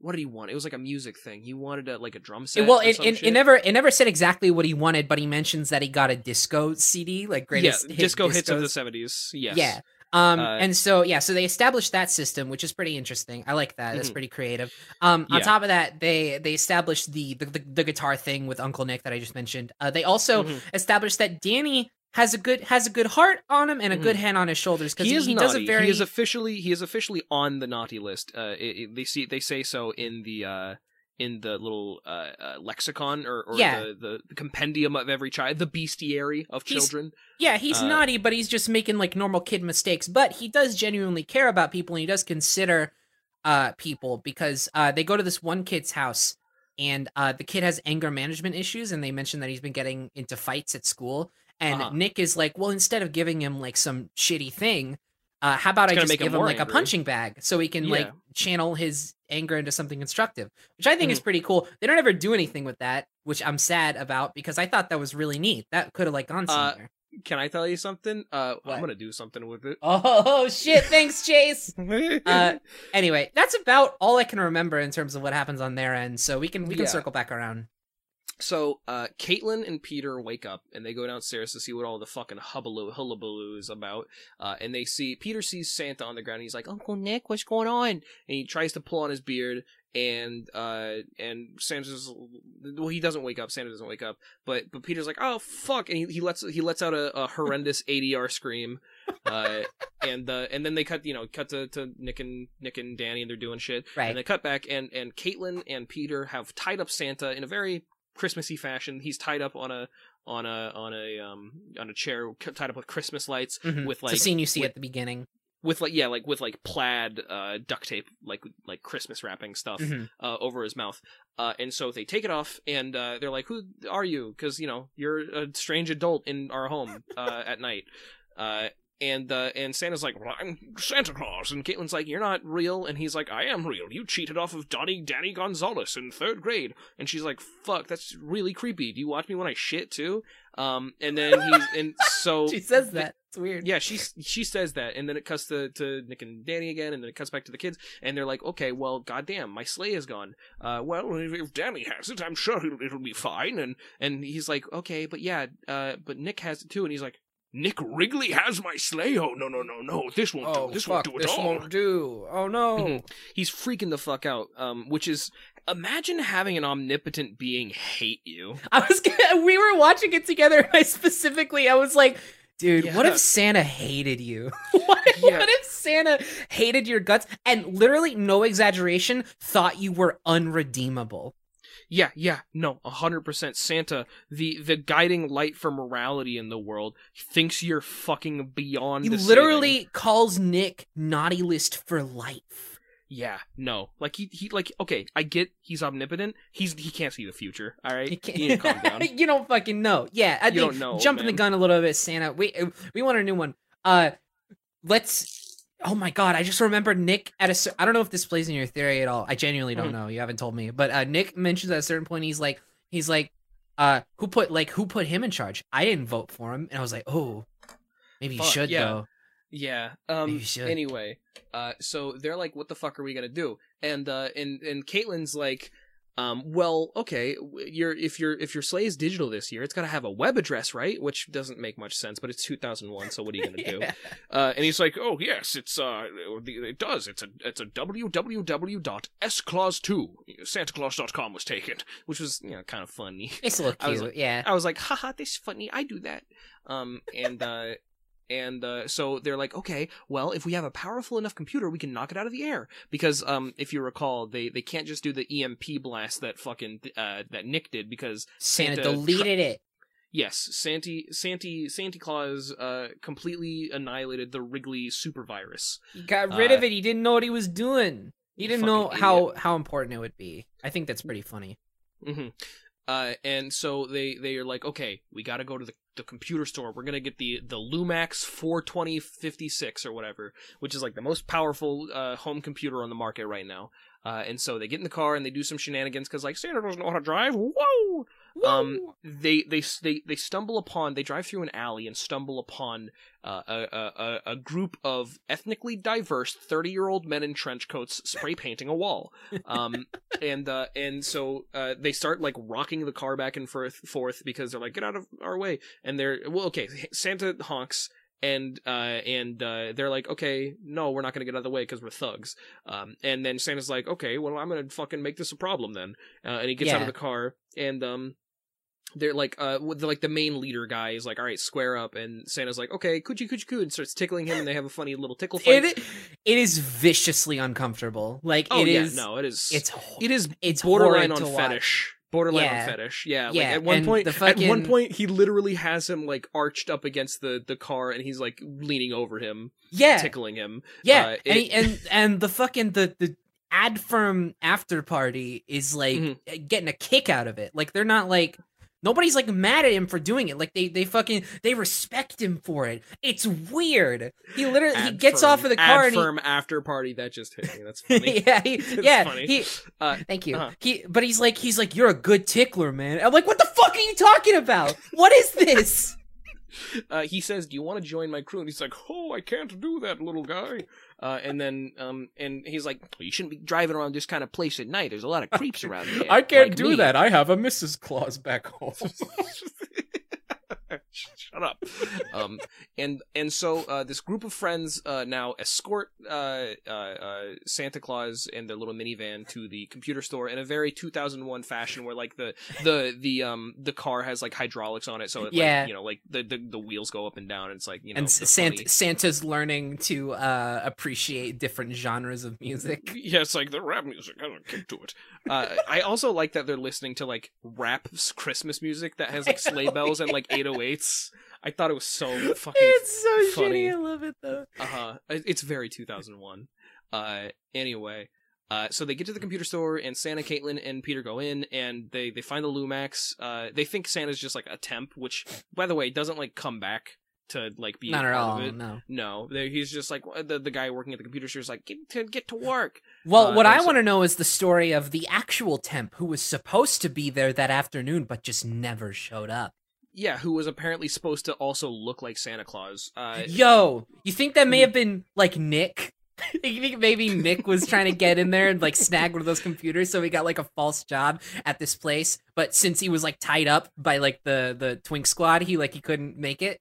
Maybe, maybe that, that that very well could have been like a thing. That's Uh, my that- theory. there you That's go. a that's that- that's your whole theory. Thanks, Ben. yeah. Uh, it- it's it's a theory about something that could have happened, maybe that it was maybe implied, sort of, and didn't happen. Uh, anyway, anyway, uh, uh, uh, so they go find the Lumax, and like the they're like, oh no, one of the store clerks is coming, which is like weird that they would worry about that because they're just like testing out a computer that's on display. Uh, and so Peter's like, I got it, I'll create a distraction, and he like walks up and he's like, I'm gonna piss on the fucking s- stool if you don't like take me to the bathroom. And the guy's like, okay, well, I don't want that to happen. And so the clerk like is distracted. Um. Anyway, so they get the Lumax working, and they try to like knock uh, Peter and or D- Danny and Nick out of the air, uh, using like they're they're like controlling it, and they like try to turn them around. Um, but Nick and Danny are like, okay, well, we're just if we're gonna do this, we're ready to fucking die, and they turn off the sleigh's engine, and they start plummeting to the ground. Uh, and uh, and they're like, okay, I think it's been enough, and so they turn it back on, and they have completely the the the uh, Caitlin and Santa and Peter group have completely lost Nick and Danny. They they have done everything that they can do, uh, and it has not worked, and they fucked up. Uh, Mhm. And they they get very depressed, and then they leave. Uh, and now I think we can get back to, to Danny and Nick. Um, yeah, and and and I will say uh, up front, this is kind of where gaps start to form in my memory because I unfortunately was not able to rewatch this part of the movie. no worries, all Um, good. Yeah. I, I, I the, the rest of the movie is pretty straightforward. Mhm. Um, so uh, Nick and Danny are their whole thing is that like they're gonna so there's like a mansion full of adults and uh and then what they're gonna like they obviously Nick wants to go so they can he can like steal jewelry and shit. Um, but uh the reason Danny agrees to go uh, even though there's no kids and there's just adults is because they're going to swap out the feast that the party goers are having with the homeless shelters like soup like the soup kitchen Mhm. stuff. Um, that's that's the reason Danny thinks they're going. Yeah, because Danny suggests they drop presents off at the homeless shelter, and Nick Mhm. is like, "Oh, let's go to this party instead." And he's like, "There's gonna be, there's no kids there though," and he's like, "Ah, but we can show them how they really live." So, Mhm. uh, yeah, Nick's just been kind of pulling a fast one over Danny this whole time, and this is like Danny, the, yeah, Danny's the- completely unaware. The culmination of it all. which is which is weird because like Danny's like been or Nick has been like stealing furniture. So like there was Mhm. one scene where where where Danny like comes down from like the sleigh to like look for Nick, and Nick's like, "Oh shit, what's going on?" You're s-" and Danny's like, "Why are you sitting on the couch?" Also, what the fuck is up with these two lamps that are adjacent to each other? And when there was like there was supposed to be like a couch between them, and he's like, "I don't know, fucking whatever." Uh, and he, he like distracts Danny with some like bullshit. Uh, Mhm. but uh whatever so uh danny or, or nick has this fun little scene where he's like going around and he's he, he like there's one part where it's like they're like pouring champagne into a glass and he like he grabs like the frozen stream of champagne and he like goes and like he and it's like a really cool effect because it's like it's like the practical effect is uh you know there's like frozen it's a frozen stream of water and it's Yeah. like in a glass and so he pulls out like you can see like the pool of glass it's, it's yeah, it like, the glass. He, actually it. froze like a little puddle of like champagne. It's super cool. Yeah. Yeah, and he like licks it and then he's like, oops, and then he fucking like pours it on the woman. Uh or like freeze pours it on the woman, so when it unfreezes, then she's gonna get champagne all over. No no. Uh oh. Uh oh. And then um he's like stealing jewelry and he like steals a diamond and like a piano or some shit and then he's like ad- admiring a diamond that he's put on his finger because he's getting cocky and then from the end of the hall nick or danny i keep getting their names mixed up danny shows up and he's like nick what are you what are you doing and he's like this is like a beautiful like child actor moment where he's like Yeah. showing off his chops and he's doing a really good job but the music is just like it's like where it's like like Yeah. funny music I I the score for this movie could have been better pretty much across Oh, yeah. the board. It's like really it's like really kind of not it doesn't sit well with what is actually happening in the movie. yeah it like it all it's it's a little uncanny because it almost does, but it never Yeah. quite sits. hmm um there's one part where it's like the end of the movie and they're like it's like nick falling asleep and the parents come back and it's like oh he's like oh what a, he's maybe he did do a good job like by not fucking up the kids like yeah, mentally or whatever uh and and it's like it- it's like it's silent night um but there's like a weird like do do do do do do do do do do do up and down and it sounds like clown music it, it sounds like circus music and it, yeah, I remember this. it's so fucking weird. Uh, but anyway, so so Danny sees that that Nick has like got the ring, and he's like, "What are you fucking doing?" And Nick's just like, "Oh, I'm you know, uh, nothing. I'm just I, I don't know." And and um, Danny notices his lumpy shirt and uh, presses the button on the ball, uh, and and uh, and in- in a- kills him right there. He's kills him. crushed He is- by he is pianos crushed. and yeah. couches This is like shit. This by is by the way the third fetish in the movie. The second fetish is is Danny saying, "I'm gonna get in touch with the Easter Bunny, and if and if Danny wants Easter eggs, he's gonna have to lay them himself." And I'm like, "That's that's opposition, dude." Damn. Um, and and then there's a scene, and this is in this scene. The first one was the tickle fight. Uh, in this scene, he he he starts fucking swelling. He starts inflating. It's it's inflation. Yeah. That's what it is. Uh, and uh, so this is uh number three. Uh, number four, if you want to count like immobilization, like being turned into petrification, Oh that's a fetish too. Any- I'm sorry. This is this is Chase's this is Chase's fetish watch. Um. Anyway, no, not a segment. not a. Segment. not a segment. All right. This, this, this is the Oh. third episode exclusive. I just remembered that I told my parents the name of the podcast. They listen to it now. Oops, sorry, mom and dad. Uh, Hey, more, hey, more like Chase's grounded hour. Hey, so uh, so he infl- like uh he, he all the shit like comes out of his out of his jacket, and it's like oh a car, a piano, sofa, you know, all this shit that he stole. It's like piled him up to like the ceiling.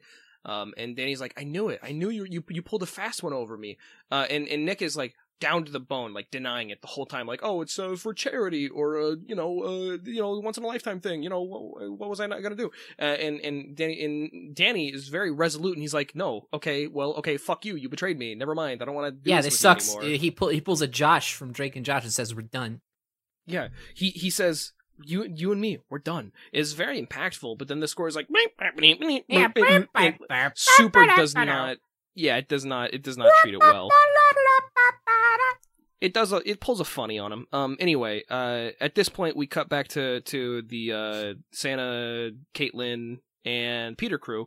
Uh, and they're like depressed at home, and uh and uh. Oh, eh, oh, I should say also, um, outside of the mansion, uh, uh, uh, Danny and Nick are like, all right, cool, so fuck you. Or Nick, Danny's like, okay, fuck you, and Danny's like, haha, you're a child, you don't know what you're talking about, dipshit. Uh, you're and and uh, Danny's like, no, okay, it's for real, stop talking to me, we're done. Um, and then Danny or, or Nick, I can't fuck, Nick, uh, he's like, uh, he sees the ball and he grabs it and he's like, you know what, you're right, I'm gonna go think about what I did. Like, in in uh, Danny doesn't know that he stole the the ball. Uh, and and Danny's just like, okay, awesome, bye. And then he's like, we still got Monaco, right? And Danny, in in a very like again great acting moment, he just like yeah, looks shocked at him, and then just like looks back at the sleigh and flies away oh my without god, saying yeah. anything. No, it's actually it's it, it actually is like really it's good. Like they they Yeah, yeah. they, they they are clearly the best part of the movie the whole way through because they have good chemistry both Oh, yeah. comedically and otherwise. Absolutely, hundred percent. Um Um, back at home, Santa Mhm. is putting so much unnecessary emotional labor on these kids. like it's, it's Yeah. literally like he's like, "Oh, what's the point?" like, he's, like he's it's so shitty. You're like, "Dude, you're like what? 42 at the least." No, he is like he because he talks about uh he we, when he talks about the reindeer flu, he's like this is worse than the outbreak of Ot six, which tells me he's Oh at least hundred. He's like Oh my nine- God, he's- yeah. he's He's probably literally hundreds of he's years like old. hundreds of years old. These Mhm. kids are like 8. he's Mhm. just like oh, he's just he's putting so much on them to like Mhm. process and understand these emotions for. Yeah, him. and he, and he keeps talking about how shitty their older brother is and how like terrible their uncle is. Santa is a horrible person in this movie. Yeah, Santa is like consistently like a shithead Yeah, the whole I- time. I Um, they they need to vote in a new Santa. I would not trust this dude around kids anymore. hmm hmm And um and and uh Peter's uh, uh, uh, Santa specifically says, "That's it. Danny is on the naughty list for life. And Peter's like, Yeah. no, you, you can't do that to my older brother. I'm a fucking little precious child actor. And he's like really cute. And he's like, don't do that. You don't know. You don't even know him. Like, in this whole time, by the way, And Peter's he's like, completely- "Oh, really? Like, doesn't he do something like that?" He's like, "Oh, really? Like, do you not? You don't know how much I know you. Like, st- like you're this is this kid is like nine.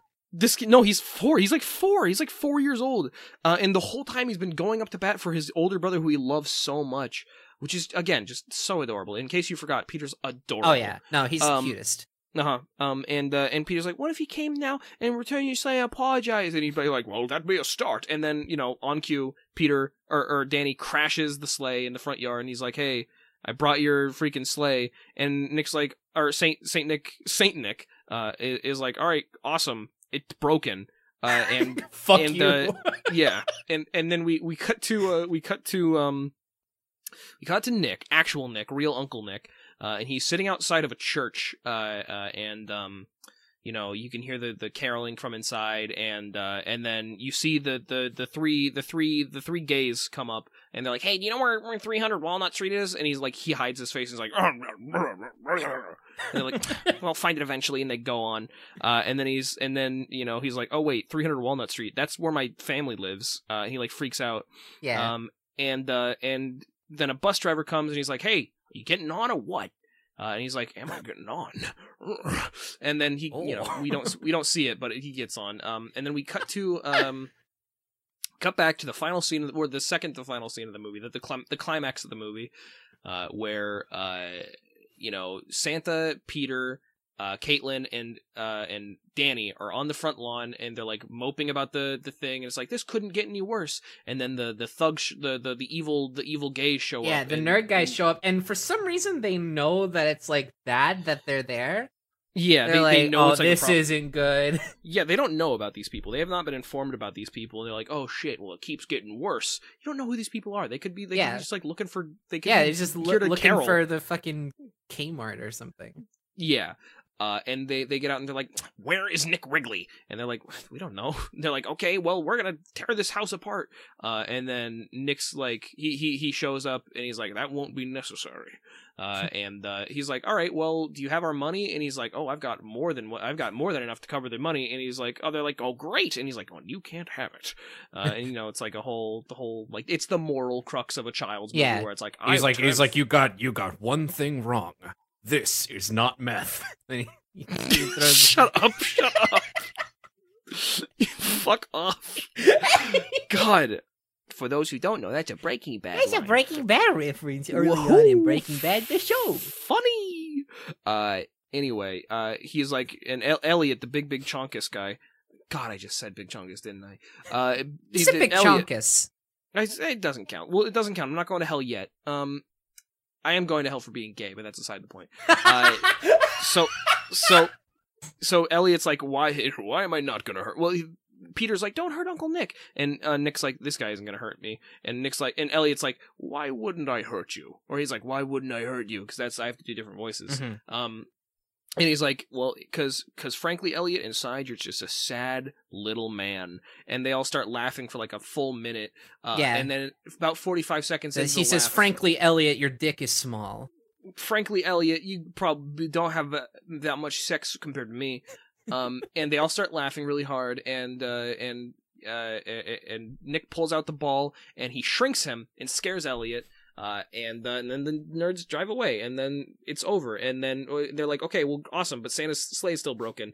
Um, and then Nick has to give up his laptop, which has only been important in the first, the second scene of the movie, and the second to last scene of the movie Mhm. uh where so so uh they hook up the the the laptop to the sleigh and they get it online and santa's like all right awesome your guys were dicks to me but like whatever it's Um, cool. Yeah, I mean, whatever. and, like, at and, least... and then like the last thing he does is like yell at them to move uh Yeah. and then he's and then he flies away God, again Santa, Santa was- sucks in this movie. Santa's just the worst in this movie. Uh, and then they're like, okay, well, awesome. We're done. And then they go back inside and they go back to bed. Uh, and then, uh, their parents come home, uh, and they see the clown music starts playing that we talked about before. Yeah, the Uh, clown music, and and I give it giving it some thought. I think it does fit because I think it, it just kind of represents how much of a clown John is feeling like for being such an asshole. Mhm, yes, the biggest the biggest dork of them. Well, no, here's the thing: is that Nick did exactly what he thought. Uh, so John just True. thinks he, he's a clown. Well, but I Uh, mean, all perception, you know. yeah, I suppose so. Uh, and uh, so yeah, the parents come home and uh, they're like, okay, well, I guess your little your your big brother did it, woo. And then he like puts his jacket over Nick, who's asleep on the couch without a blanket. Uh, and then it's great, and then it's over. Well, not no, and then it cuts to Christmas morning, and and they're all like Peter wakes up Nick, and they all start opening gifts. And uh, Yeah. by the way, how how did like the Christmas morning go down? in your house because in my house like nobody we didn't like just all start opening gifts at once it's like everybody opens like gifts are opened one at a time and it's like a like two hours Uh, long thing It it really depends on the year. Uh, but in in years where we had like gifts, um, it, it would always be like the family gathers around all at once and everybody Mhm. opens it at the same time. So like it, it's all like every everybody like takes a seat on on the couch or the floor, just wherever they can find room to sit. And then Mhm. uh, the adults start passing out presents to the kids, and then everybody has their individual presents, and we all just get like a stack of them. And then it's like, all right, everybody, start opening, and then everybody opens at the same time. gotcha it's just okay it's just this this cavalcade of like excitement and like, oh look what I got. It's, it yeah, it's Oh, nice. Yeah, yeah. Um, I, I think every family does it different too. So the way my family does it is the kids wake up like one by one, and we all make our way down to the the family room because we're not allowed to go into the living room yet. We we're not even allowed to like see the tree or the presents yet Um, because because you know Santa left it all. you know, I, I know it's like oh you fuck parents, shut up. Santa left us a bunch of gifts. We don't want to. We all want to go in at once. Uh, and uh, and we specifically in the family room we turn on ABC or CBS or TBS or whatever one of those three letter TV channels has a 24 hour showing of Christmas AMC. AMC, yeah, one of them. Who cares? Uh, uh, has the 24 hour Christmas story on, and so you know we just uh, it's like it usually the first person to wake up is up at like 5 a.m. Mhm. Uh, and, and they go down and they watch start watching Christmas Story, and it's a very cozy feeling, just like where like having our blankets on way way early in the morning, having the Yeah. sun rise slowly, and you know uh, just sit with all the siblings sitting around, and then eventually the parents wake up, uh, and then we all take Christmas morning pictures. Uh, which is just like all the all the kids together wearing pajamas, and it's all very nice. And then we go out and we see our stockings. Um, and the stockings. So Mm. the way it works is uh, every year we'd get you know gifts from each other, but we'd also get one big gift from Santa. Uh, and so like that's when that's like the one time a year that I would get like a new game console or Yeah. uh, one time one time I got like a two hundred dollar like TV for my room, which was really really nice. oh, Um, hell yeah. Hell yeah. Uh, but anyway, that's like the big gift that you go we get with your stocking, and then we go have Christmas breakfast, which is always uh, French toast and bacon and sausage. Uh, and then we go and we we we sit around like on on the couches and the chairs and things. And uh, we open presents like one at a time, so it's like, and again, it's like takes two hours, but you know, Right. uh, I, That's nice. that- You know, every Yeah. everybody gets like individual attention as to like what they got and Yeah. like yeah, yeah. where where everybody- from. Everybody gets a hearty thanks, and you know it's Mm-hmm. very nice. Yeah, Uh, that's so sweet. yeah. Yeah, and, and I, I, I understand that a lot of you know a lot of viewers might be thinking that sounds crazy and miserable, and I wouldn't want to do that. Uh, I, I I will say uh, my family is is a very close family, and we all love each other. We're aware of each other's flaws, and uh, so we have a we, we, we enjoy spending time with each other. And, Yeah, uh, for which- sure. which Yeah, I mean, like, with- that with- sounds with- like that sounds like a brag, but like you know, I, mean, I, I, I want I want to establish because that's we have a something to big be like that's something to be we have- proud of. That's something to be happy about. Like, yeah, absolutely. Wear Plus- wear that shit on your sleeve. You know, not like I I don't I don't think it's inherently uh I think the uh, reason. yeah, I, off-putting to to like you know just be proud of that. Like like yeah no not, you know- I I- i guess the reason i want to give context is because i know we have a big lgbt like following and Yeah. probably the listener base is probably uh, you know very you know you're probably you're probably gay or trans if you're listening frankly. Uh and if you're not it's hey you can stick around. It's all good brother. Uh anyway uh uh, uh and so and I, I understand that like you know typically uh you know people they might not have a great relationship with their family and so i feel like it's important for me to it sounds like i'm bragging you, you anyway you get it uh, no, and we- I, we- I, Chase, I think you're fine. I tr- like, I, I mean, like, I, I, like, I mean, even just me personally, I don't have the most turbulent relationship with my family, but like, you know, Mhm. I've had seasons here and there. Um, Sure. and I'm like, I, I honestly am mostly just happy to know that like you have such a good situation and like that's They- that's that is something you should genuinely be proud of and yeah don't you, you know it's there's a difference between flaunting it and just like like appreciating it you know like yeah my my parents my mom specifically she so i live alone in kyoto in a very very little tiny apartment uh and uh and my mom sent me a care package and uh it had like uh some sugar cookies reese's pieces uh and some like lindor chocolates but the main event Mhm. was she sent me a tiny little like charlie brown christmas christmas tree like a tiny tiny tiny Aw. one um, with like some tinsel and some tiny ornaments and some, you know, and it's like this wasn't all in one package. It's like obviously she went around shopping for like different like like uh, baubles and, and shit and like a little a little star. Um, Right. And I have it. It's it's sitting proudly atop my microwave right now. Uh, That's and, uh, cute. yeah, and it feels really nice because this is the third Christmas in a row that I'm spending alone. Uh, Yeah. uh, and I haven't had a Christmas tree in so many years, and I'm really, really happy to have one. And I'm glad Yeah. my parents were thinking about that. Uh, but I digress. We need to get back to the final scene of the movie. No, it's Um, so sweet though. I, I I love this. I love talking about this shit. It's really nice. I- I, I- mean, I they, do they. I I, I this Christmas is this single handedly is like, oh, we got to do Christmas episodes every year though because this is so nice. Oh yeah, no, I love this. Um, anyway, uh, so uh, final, you know, it's Christmas morning, final, final scene, uh, and uh, you know, all the kids are opening their presents, and uh, and Nick has a present behind the tree, uh, and it is a, it is from, uh, Mr. Q, or M- Cusack's Muzak shop, uh, and it's a, it's a signed like Rolling Stones. Uh, uh, guitar. It's the one that he talked about in like a couple scenes ago, where it's like, oh, Yep, the one he's wanted since he was a kid. Yeah. Uh, and uh, he's like, you know what? I'm I love this. I, I shouldn't play it because I have to pawn this off because it's like you know he's showing his growth. Yeah. Um, and he's and like so you know it uh he he he's like okay well I'm gonna sell this so I can pay off the loans and and everyone's like okay well awesome you're not gonna sell it immediately you can play yeah, it yeah. fine." You like you're not you're not like you're gonna stick around for just play it, dude. like yeah, just it's like yeah it's thing. fine. Uh, And then he starts and- up and he sucks, and then the credits roll. Penny that's not what happened. He he he he. I've I've pulled the wool over your eyes. That's not you what pulled the rug out from under me and put the wool over my eyes. It was a He does rug. suck. It, it does seem like he oh, sucks yeah. at first, though. They do But then he like, and switch. and then he does like a funny like a really unimpressive guitar solo.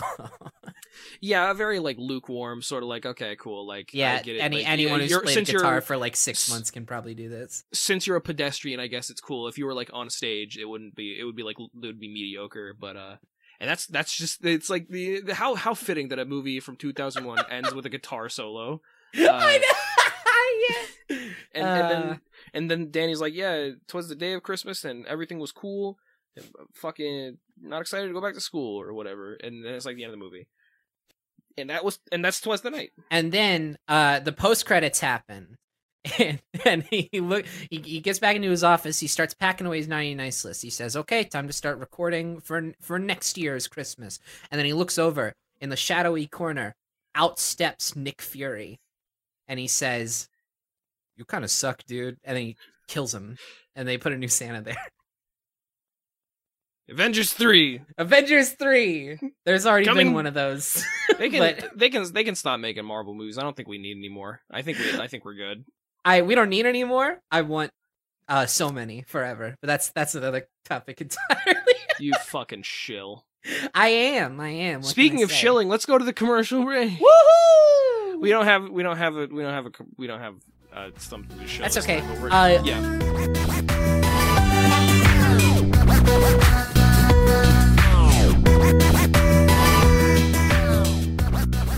Hey, gangsters. Hey, gangsters. Gangsters? Yeah, let's go with gangsters. Hi, everybody. Uh, welcome to the uh, the mid roll, or should I say the end roll, because we're basically at the end now. Uh, I really want to quickly give out uh, some credits where it's due. First of all, I want to say if you want to follow uh, the uh, the show Mount Molehill, you can find this at uh, at Mount Molecast M T M O L E C A S T on Twitter, and you can also use the hashtag Mount Molecast, all the same spelling. Uh, if you want to share art or opinions, or you just want to tell somebody about the show.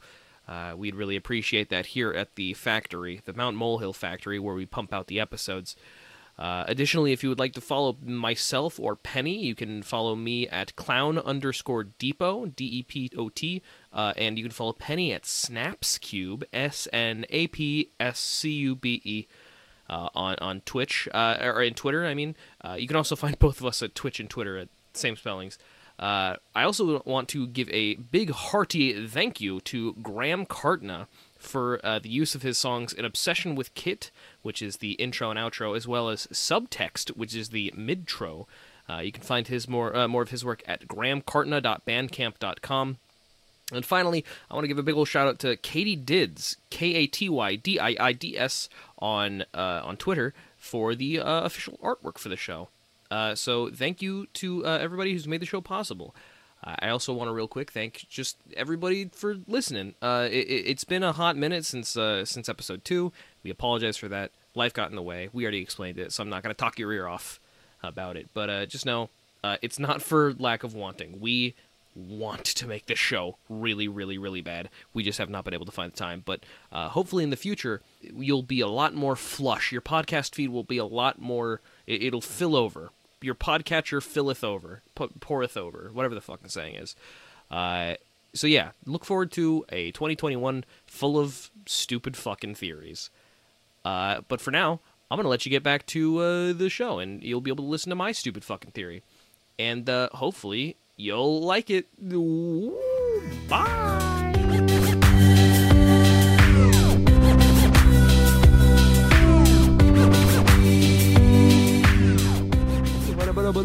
Welcome Whoa. the freaking heck back. How did I get? How did I get here? Whoa, Chase! Did you did you freeze me with the Santa orb so you could go do the ad break? what? Did did you? Did No. you like? We were just talking about how you wanted to write some stuff down that you wanted me to say during the break, and then I I know I was trying. Well, yeah, I was just trying to keep it in theme, dude. Like we're it's not funny, Penny. putting on a show here. It's not cool, and I don't like that Do you you- did that. You have no respect for fucking theatrics. I have no respect for you, and I wish you wouldn't fucking overstep your boundaries like that. Holy shit! Christmas. And Happy Merry New Year's. Christmas, everybody! No respect for each other, and to all a No, good night. no, no, no, no, no, no, no, no, no. That's that, that's a, that's that's a that's what we call in the in the movie industry drama. Uh, Yeah. But uh, no, I love Penny very much, and now we're we're at everybody's maybe favorite part of the show, or maybe second favorite part of the show. I hope you like it. Uh, it's the theory part. Yay! hmm And to reiterate, um, Penny Penny does not have a theory this time around, and that's okay. Yeah. I told you that was fine. Uh, and I have a theory that I'm going to talk yeah, about. I'm I'm I'm here for moral support. I was I'm here to I'm I, honestly like truthfully 100. Mm-hmm. I'm here just to make sure we have an episode for Christmas. like that's Uh, that is that is why Penny. I'm here. Before before I get into my theory, uh, would you you don't have to like have a fully fleshed out theory. Is are there any like inklings of theories that you had? Anything that like stuck out to you? When I was first watching the movie before I actually finished it, I had I had the thought that like maybe this Santa was like well cuz like cuz I cuz I had to like I I wanted to I I I I'm doing this thing where like I wanted to begin the work of justifying why the parents in this movie who are so clearly aware of the goings on of Christmas don't know that Santa exists and I was thinking maybe uh this first Santa is like a faulty government experiment Santa. Like like like Really? like a like a fucking like initiative to maybe try and like bring forth uh these like classic myths into reality and like these That's- that's mythological interesting. features um which I I supported based on the fact that like his tech was obviously very faulty. Um Uh-huh. and and you know it, it was because of the E- EMP but you'd think like like a job as important as flying around the world like that would be a little bit more further developed. And like they established it's like a like a test run kind of thing just because the reindeer were broken. But Mhm. I was like maybe maybe that's kind of just what they told this guy. Like maybe maybe this is this Santa was like born he has like out of a lab memories, fabricated memories. yeah, he he, was born out of a lab, and he, he he yeah he was given false memories, uh, and and a, like a false sense of purpose. But truly, he is artificial, and uh, the only thing, there is like a w- test run. with that we we've sort of like created that and a couple of the other theories we were talking about before we've sort of just created our own christmas movie. Like Yeah. it'll it'll it'll address why parents don't know about him uh it'll and we, maybe it would touch on the whole like why does he only go to certain houses? Uh it, and we, we it would that would be like the main plot point. We could probably include the divorce thing or like the the the uh out of, out of wedlock uh uh, uh child thing the the Ill- illegitimate child that is danny Right. you know, uh, we we let's just write our own fucking movie at some point. Who Yeah. cares? I'd Yeah. like to. That's that's the goal. There you go. Fair enough. Uh, well, I, I think that's a perfectly good theory, and I'm sure that if I gave you enough time, you could have ran with it. But uh, we're not. I, but, uh, it's not on you. I'm sure if I uh, had the time, I could have maybe done something with it. But Maybe, yeah. Yeah. Uh, but uh, let's let's go ahead and let's dive into my theory. And Mhm. actually, this is I um, I I I started this theory out as an essay, uh, actually, and I was originally going to write an essay that I was going to read off to you, and I got as far as about a page and a half. Um, and then I was like, well, yeah. Then I, then I thought, well, if I did that, then there wouldn't be much space for conversation. So I'm gonna, I'll, Mhm. I'll go ahead and read you about the first page or so. yeah, go for it. Uh, yeah, and then after that, I'll just kind of freehand it because it's it's Read more, it's not even Read to me like a Christmas story, Chase. Uh, okay. Well, it's a lot. It's kind of depressing. Uh, it's it does. The fucked up thing is it doesn't even get to the theory. I stopped writing at the point where the theory starts to show its head. But uh, here, Oh. I'll I'll I'll I'll do my best. A summation of the movie Twas the Night, starring Bryan Cranston, is what some would call a simplistic task. The plot is straightforward without much in terms of subtext, aside from the occasional nod to adult themes, such as the spiked eggnog which Uncle Nick drinks. One would assume, then, that I'd find it rather easy to bring together a cohesive and understandable theory regarding the theme or timeline which I find runs parallel to a separate concept, and then tie it back narratively, as is the crux of the show. To keep my part easily digestible and entertaining is the goal which I set out with when I first turned this movie on, hopefully in time for Christmas when all is said and done, to maintain some sense of normalcy within the schedule. How am I doing so far? Pretty good. Hold on. Can I? Can I? Uh, can you give me just a second? Yeah. Uh, one sec. Okay. Go for it. Okay. Wait. Jesus Christ. Shit. Hold on. Hold on. Hold on. Wait. wait, Penny, wait. no, that's copyrighted music. Hold on. Hold on. Yeah. No. That. That's. I'm not. Hold on. Here. Okay. All right. However, in the past few watch throughs of the movie, I found myself coming back to the same idea, consistent in uh, in the absolute complexity which it presents itself to me. The story is no deeper than it appears, nor does it have any sort of hidden meaning or expertly written cosmic lucidity. Looking directly into this movie's universe is like looking into an absence of content through which to escape. Although it presents such concepts as magic and advanced technology, the foundation upon which the portrayed reality operates is not dissimilar to our own. I found it somewhat frustrating as I went over the plot in my head, hoping to find some kind of incongruence, something which would suggest a greater force at work. I knew there were moral themes at play, but in the but in the universe in which the story took place, absolutely. Uh, but the the fucking wait, hang on. But the universe in which the story took place absolutely would not acknowledge it. It left me entirely flummoxed. I had a few theories, one of which was the Danny, and then I talk about the Danny illegitimate child thing.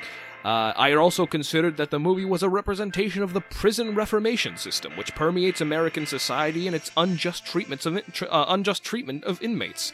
The idea of being naughty or nice being a stand-in for the metric by which law-abiding citizens were judged certainly rang true. In truth, however, I could only bring myself to imagine a boring episode where I read over gray area court cases and criminal law books, which shook the idea from me completely. Another dud. After a handful of other ideas, none of which had much substance to them, there was nothing left to work with. The story's world gave me no leads, and I couldn't get over the, that idea in particular. The idea that the universe was giving me nothing.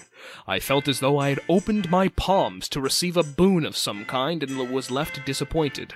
In past episodes, my previous theories had come to me by now. Why was this one eluding me so much? Why is it that no matter what I tried, my thoughts stayed dry? I was drifting, and my frustration soon turned itself outwards towards the movie itself. I was annoyed that this movie, one of the most basic be a good person tales ever written, was causing me so much trouble. Why wasn't there a grander meaning presenting itself to me? And that's that's as far as I got in terms of writing, uh, which brings me to where I got this theory from in the first place. Thank you for thank you for the score. I really appreciate You're welcome. That. Uh, ju- I, Mhm. just in case, I would rec- I I tried not to make any noises or speak throughout that because just in case you might want to replace that with like some guaranteed royalty free Christmas. I th- thank you for in leaving case. that open. yeah. Uh, uh, uh, uh, so at this point in, in like my my my uh, thinking phase, I was I was getting to a apparent point of frustration, uh, and I was talk I was thinking about the universe, and I, I started thinking about You theology. stood ab- about where I stood with Brink by the time Yeah. we like recorded. yeah, something. yeah, for sure. I, I I started. I was about at that point where I was like, "Fuck, why is there nothing here?" Uh, and I started thinking about theology and about a godless universe. And then I was like, "Wait, this movie is just godless. God doesn't exist in this universe." And and and specifically, there is no cosmic like karmic system in place. There's no balance. Everything is arbitrary. Morals are arbitrary. Absolutely nothing is solidified. There are several parts of the movie that really allude to this. The first part that really made me think about it was uh, the scene where where Nick and Danny uh, sort of have their split, where Danny finds out Nick's like uh, uh, problems and and the, and how Nick responds to it. Right. So Danny finds Nick out, uh, and he gets mad at him, and and the whole time Nick just doesn't give a shit. Nick Right. up until up until up until the very end, where he's forced into a position where he needs to defend his family, he does not care. And Right. nothing no, and here's the thing, nothing punishes him for it. There is no cosmic punishment. There is Right. n- n- absolutely no comeuppance for Nick. The yeah, I, you, thing- you would- you would think maybe the the thing that serves as his cosmic punishment is just the fact that he's gotten himself in hot water with these two like antag or really three antagonist characters. but But, that's- that's, not that's not cosmic. That's situational. hmm And and that's the thing is that uh, uh, at the end, uh, the only reason he gets to, he like changes his ways in the first place is because something is withheld from him. The um the love of his nephew Danny. Yeah, which is, is no, which like, is not which is their decision. Yeah, yeah, yeah, absolutely. Um, so what I've come to uh, is that this world or, or this movie, there is no like thing being taught. Instead, this world is just a demonstration of how the real world works, in which all morals are arbitrarily defined, they're culturally defined, uh, and, and they're so. I, I I started thinking about moral philosophy and moral theory, and specifically about Kant's moral theory. Which, by the way, don't read into Kant moral theory. That guy's a fucking dipshit. He doesn't know what the hell he's talking about. Immanuel Kant is a goddamn fraud. Oh Um, shit! Yeah, uh, he there's this thing called the uh, the the the oh my god, what is it called? It's the something imperative. This the the situational imperative, the uh, categorical imperative, Mhm. um, which is like something. It, it, his whole shit is like, okay, well, if if you if you do something that is morally reprehensible, you have to you have to agree that it would be okay for everybody el- uh, else to do it all the time. Also, like in in like what he uses is like, okay, so what if people were just stealing all the time? If you steal something, or if you do something that uh, it, it has to be okay for everybody else to do it too, or otherwise it's illogical. Which is stupid because that's not how situational like fucking Yeah. uh, decisions are made. You idiot. That's the, like d- decisions don't exist within a vacuum. Yeah, no, it's a very it's a very backwards and platonic way of looking at things, which is to say uh, that there is some objective truth by which things can operate, when in reality we live in a world of chaos, which is just what this world is. Uh, if if you're if you're familiar with chaos theory, it's this idea that the universe, like everything, can be predicted based on things which have happened before, and you know the mathematical route which they'll take, which uh, is it, it eludes us greatly because there's just so many you know pieces in play that it's we can't really you know uh, uh, track it all. I'm realizing, yeah, I'm with you. Even the narrative structure of the movie has a sort of chaos to it because things Yeah. things come back and things cause other things to happen. Yes, but for example, the reindeer Mm-hmm. flu is established as like the inciting incident as to why Santa has to use all this technology and stuff, but it never comes back. It's Mm-hmm. never something that has to be like reconciled with or resolved in some way. It is just a means to an end. Uh Uh, I will say, at least it does come back in one way, which is it's not only why Santa doesn't have his reindeer, but it's also why the, the parents have to leave. yeah have to no I, I i thought of that too but again it's Mhm. like it's again just a means to an end Right. Well, we're getting uh, away from the sort of uh, main crux, which is uh, that morals and, and how morals operate in the world are arbitrary, which is to say, there is no law of nature which establishes them. They are societally created. Uh, a couple of ways that this is established is the one thing, and I'm glad you taught you you brought this up, which is um, when Nick says, uh, "I don't know who this guy thinks he is, who elected him."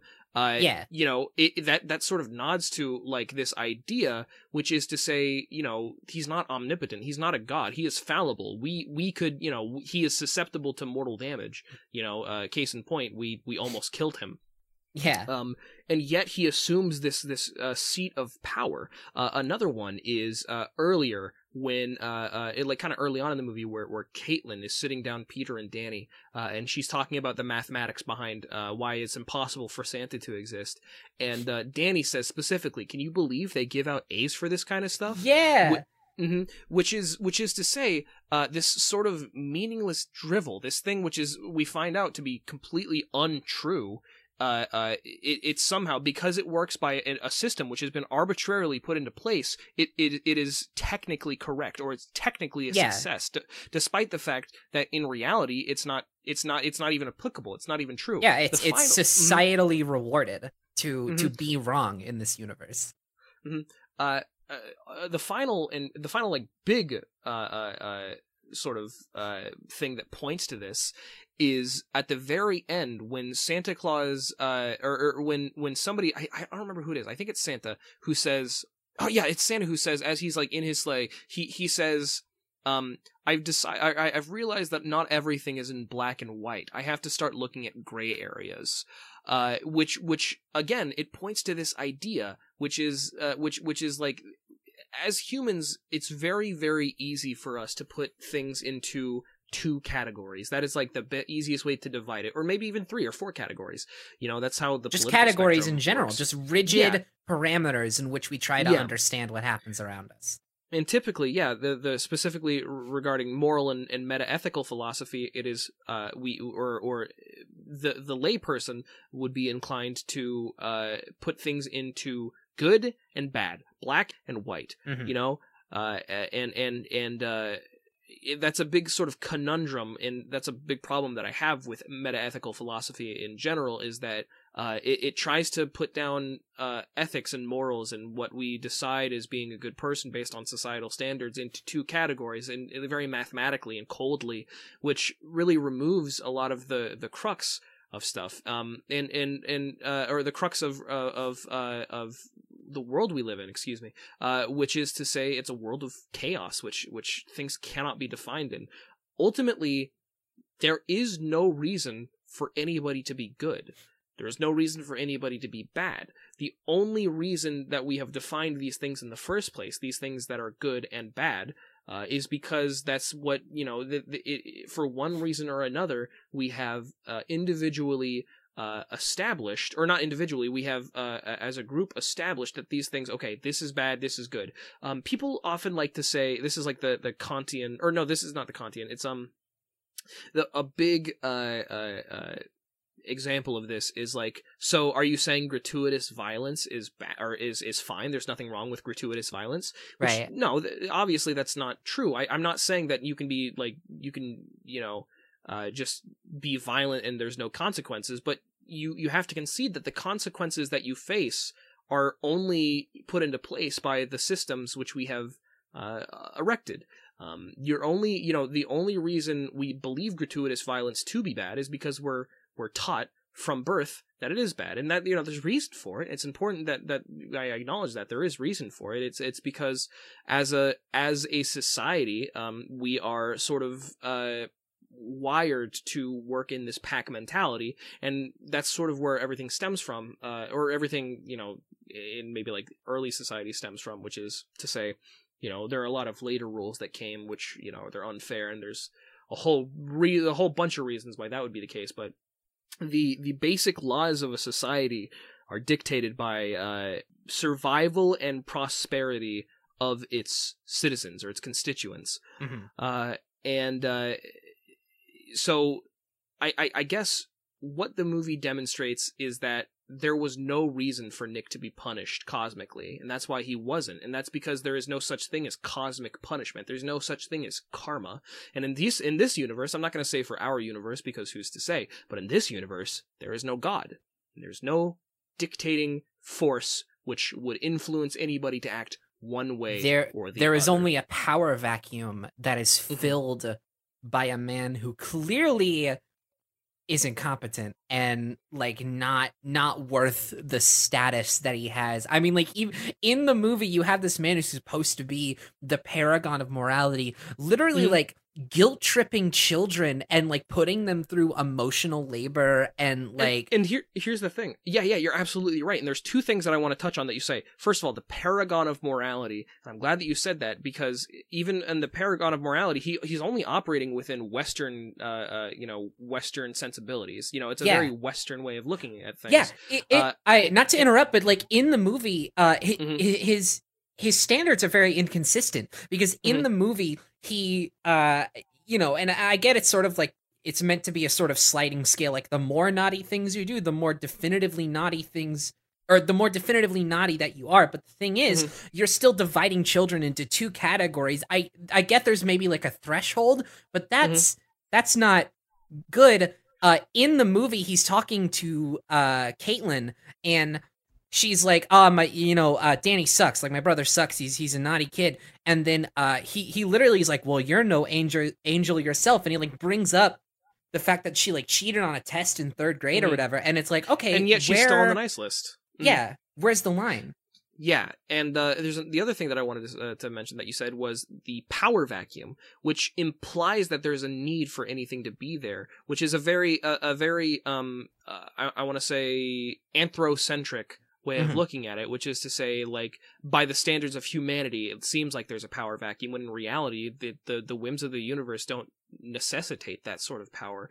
There is no meaning to anything. There's no meaning to to you and me talking right now. Ultimately, all the meaning that we assign to things are is arbitrary, and there's no real reason for us to uh, uh, be good or bad, or or to uh, uphold traditions, or or you know, uh, Yeah. uh, go to our jobs or anything, And- or want to survive. and yet There- this man is still trying to rule the very nature that he is ruled by. Yes, yes. Um, and I, it's a very depressing and bleak sort of existence which we get a, we get to peer into. This uh here, let me let me let me I I, I wrote to Jackson because Jackson and I watched it and we didn't really we didn't this wasn't something we came to together. I sort of came to this independently, but I did watch it the first time and so I was Mhm. sort of kicking ideas around to him. Uh, and so this sort of summation that I came up to uh, was a little paragraph. Uh, I said, uh, "The world of Twas the Night demonstrates an uncaring universe, one without an intelligence of any kind, no god, no creation, simply a chaotic mess of nothingness, which means nothing. The meaning in the movie, however, is assigned and constructed by the characters. It demonstrate that it demonstrates that in an uncaring world of noise, the only ones that we can turn to for meaning is each other." And that got me thinking about the holiday uh, the holidays, uh, and it got me Mhm. thinking about why we do these things in uh, an ultimately meaningless universe. Why do we why do we uh, go outside and we get a Christmas tree and we we sit around a fireplace and we give each other's things that are we're hiding from each other. We hide them until the day that you know that we open them, and uh, and that's where I, I sort of get to in the second part of the paragraph, which is in a cold reality where nothing is handed to you on a plate and the utter void where we perceive where, we perceive a karmic system to be often leaves us dried and calloused, we look to each other for anchors. We find comfort in knowing that our relationships assign significance to life, a significance which we define, and therefore an uh, and, and therefore an ultimately meaningless one, but one which we can still find peace in before time reclaims us in its march forward, returned to dust. Uh, and so I guess the final thought within, you know, wrapping up this theory, uh, is I, I, I, don't want you to walk away from this thinking, okay, so there's no reason for anything to exist and there's no reason for me to try or, or feel anything. I want you to think about not the fact that you were brought into this universe, but the fact that you were brought into this universe as a human and as somebody with loved ones. And yes, ultimately, if you want to be really pedantic, uh, you know, you know, there's not a whole lot that we can do in our time here. But while you are here, you've got people to talk to, and you've got things to go, uh, th- things to see, and places to go, and conversations to have. You've got music to listen to, and and and and you know, animals to to bond with, and and and friends to talk to, and there's just so much. And and while you know, it- Oh, you know, Chase. things think things look. Hang on, I'm almost done. Yeah, When- yeah. how- sorry, I uh, just I how- thought of something. despite how bleak things look, it doesn't matter that it's arbitrarily assigned meaning. I think it's important that we we we really look to the meaning which we have assigned and relish in it and let ourselves feel happy despite the fact that the happiness might be meaningless and let ourselves fear, feel joy and anger and sadness and just live the human experience. It doesn't matter who tells you what does and doesn't matter. What what what what really matters is how you show your love to your friends and how you show your love to the universe. That is my theory This- for Twas the Night. this and the movie absolutely argues it because I okay, Chase, I love mm-hmm. this. Mhm. I'm with you because of mm-hmm. one specific thing that has mm-hmm. been eating at me throughout this entire time and I brought it up earlier. You will remember this because this is something I talked about and it's something we mentioned we would get around to but we never did because the movie doesn't ever get around to it. Um and that's because the movie does not argue that there is a cosmic reason why they would need to get around to it. It is all down to the individual um because nothing inherently means anything. In a movie like this, you would Mhm. expect there to be a very clear narrative and thematic parallel, again, I mention, between the two sets of brothers, Nick and Mhm. John and Danny and Peter. There is a ve- there is a very clear parallel. There is Mm-hmm. an upstanding man, John, who is trying to do his best for his family and eh, like for for his for his And he his- does. his Yeah, well being, and he does. He does his best for sure. He's not perfect, but he does his best. And then you Mhm. have Nick, who is a rowdy, removed, unappreciative brother. Um, Mhm. and I'm pretty sure he's an older brother too. Um, Yeah, he is. And- he is their older brother. yeah, or he's he, an older he brother. John's older brother. and then you have Peter and Nick. Mhm. Peter is the sweetest little kid. He he just wants to help his family.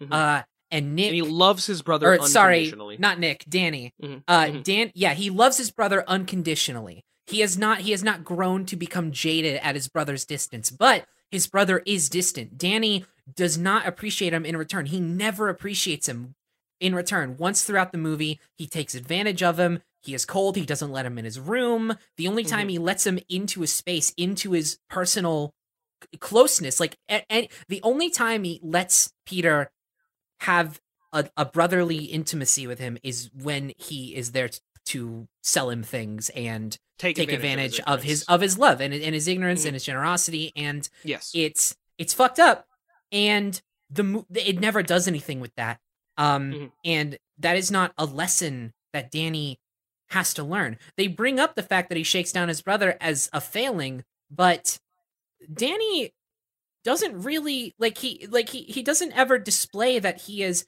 taken a lesson from this in the sense that his lesson is that Nick kind of sucks and he shouldn't trust Nick.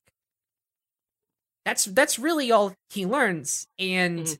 he there's never I, I at least not that I remember there's not an example where he and granted again the latter half of this movie is a little bit fuzzier in my mind but there's not an example where he like needs to prove that he appreciates Peter or and it, yeah and I I just think that that that's because the movie is arguing why would he?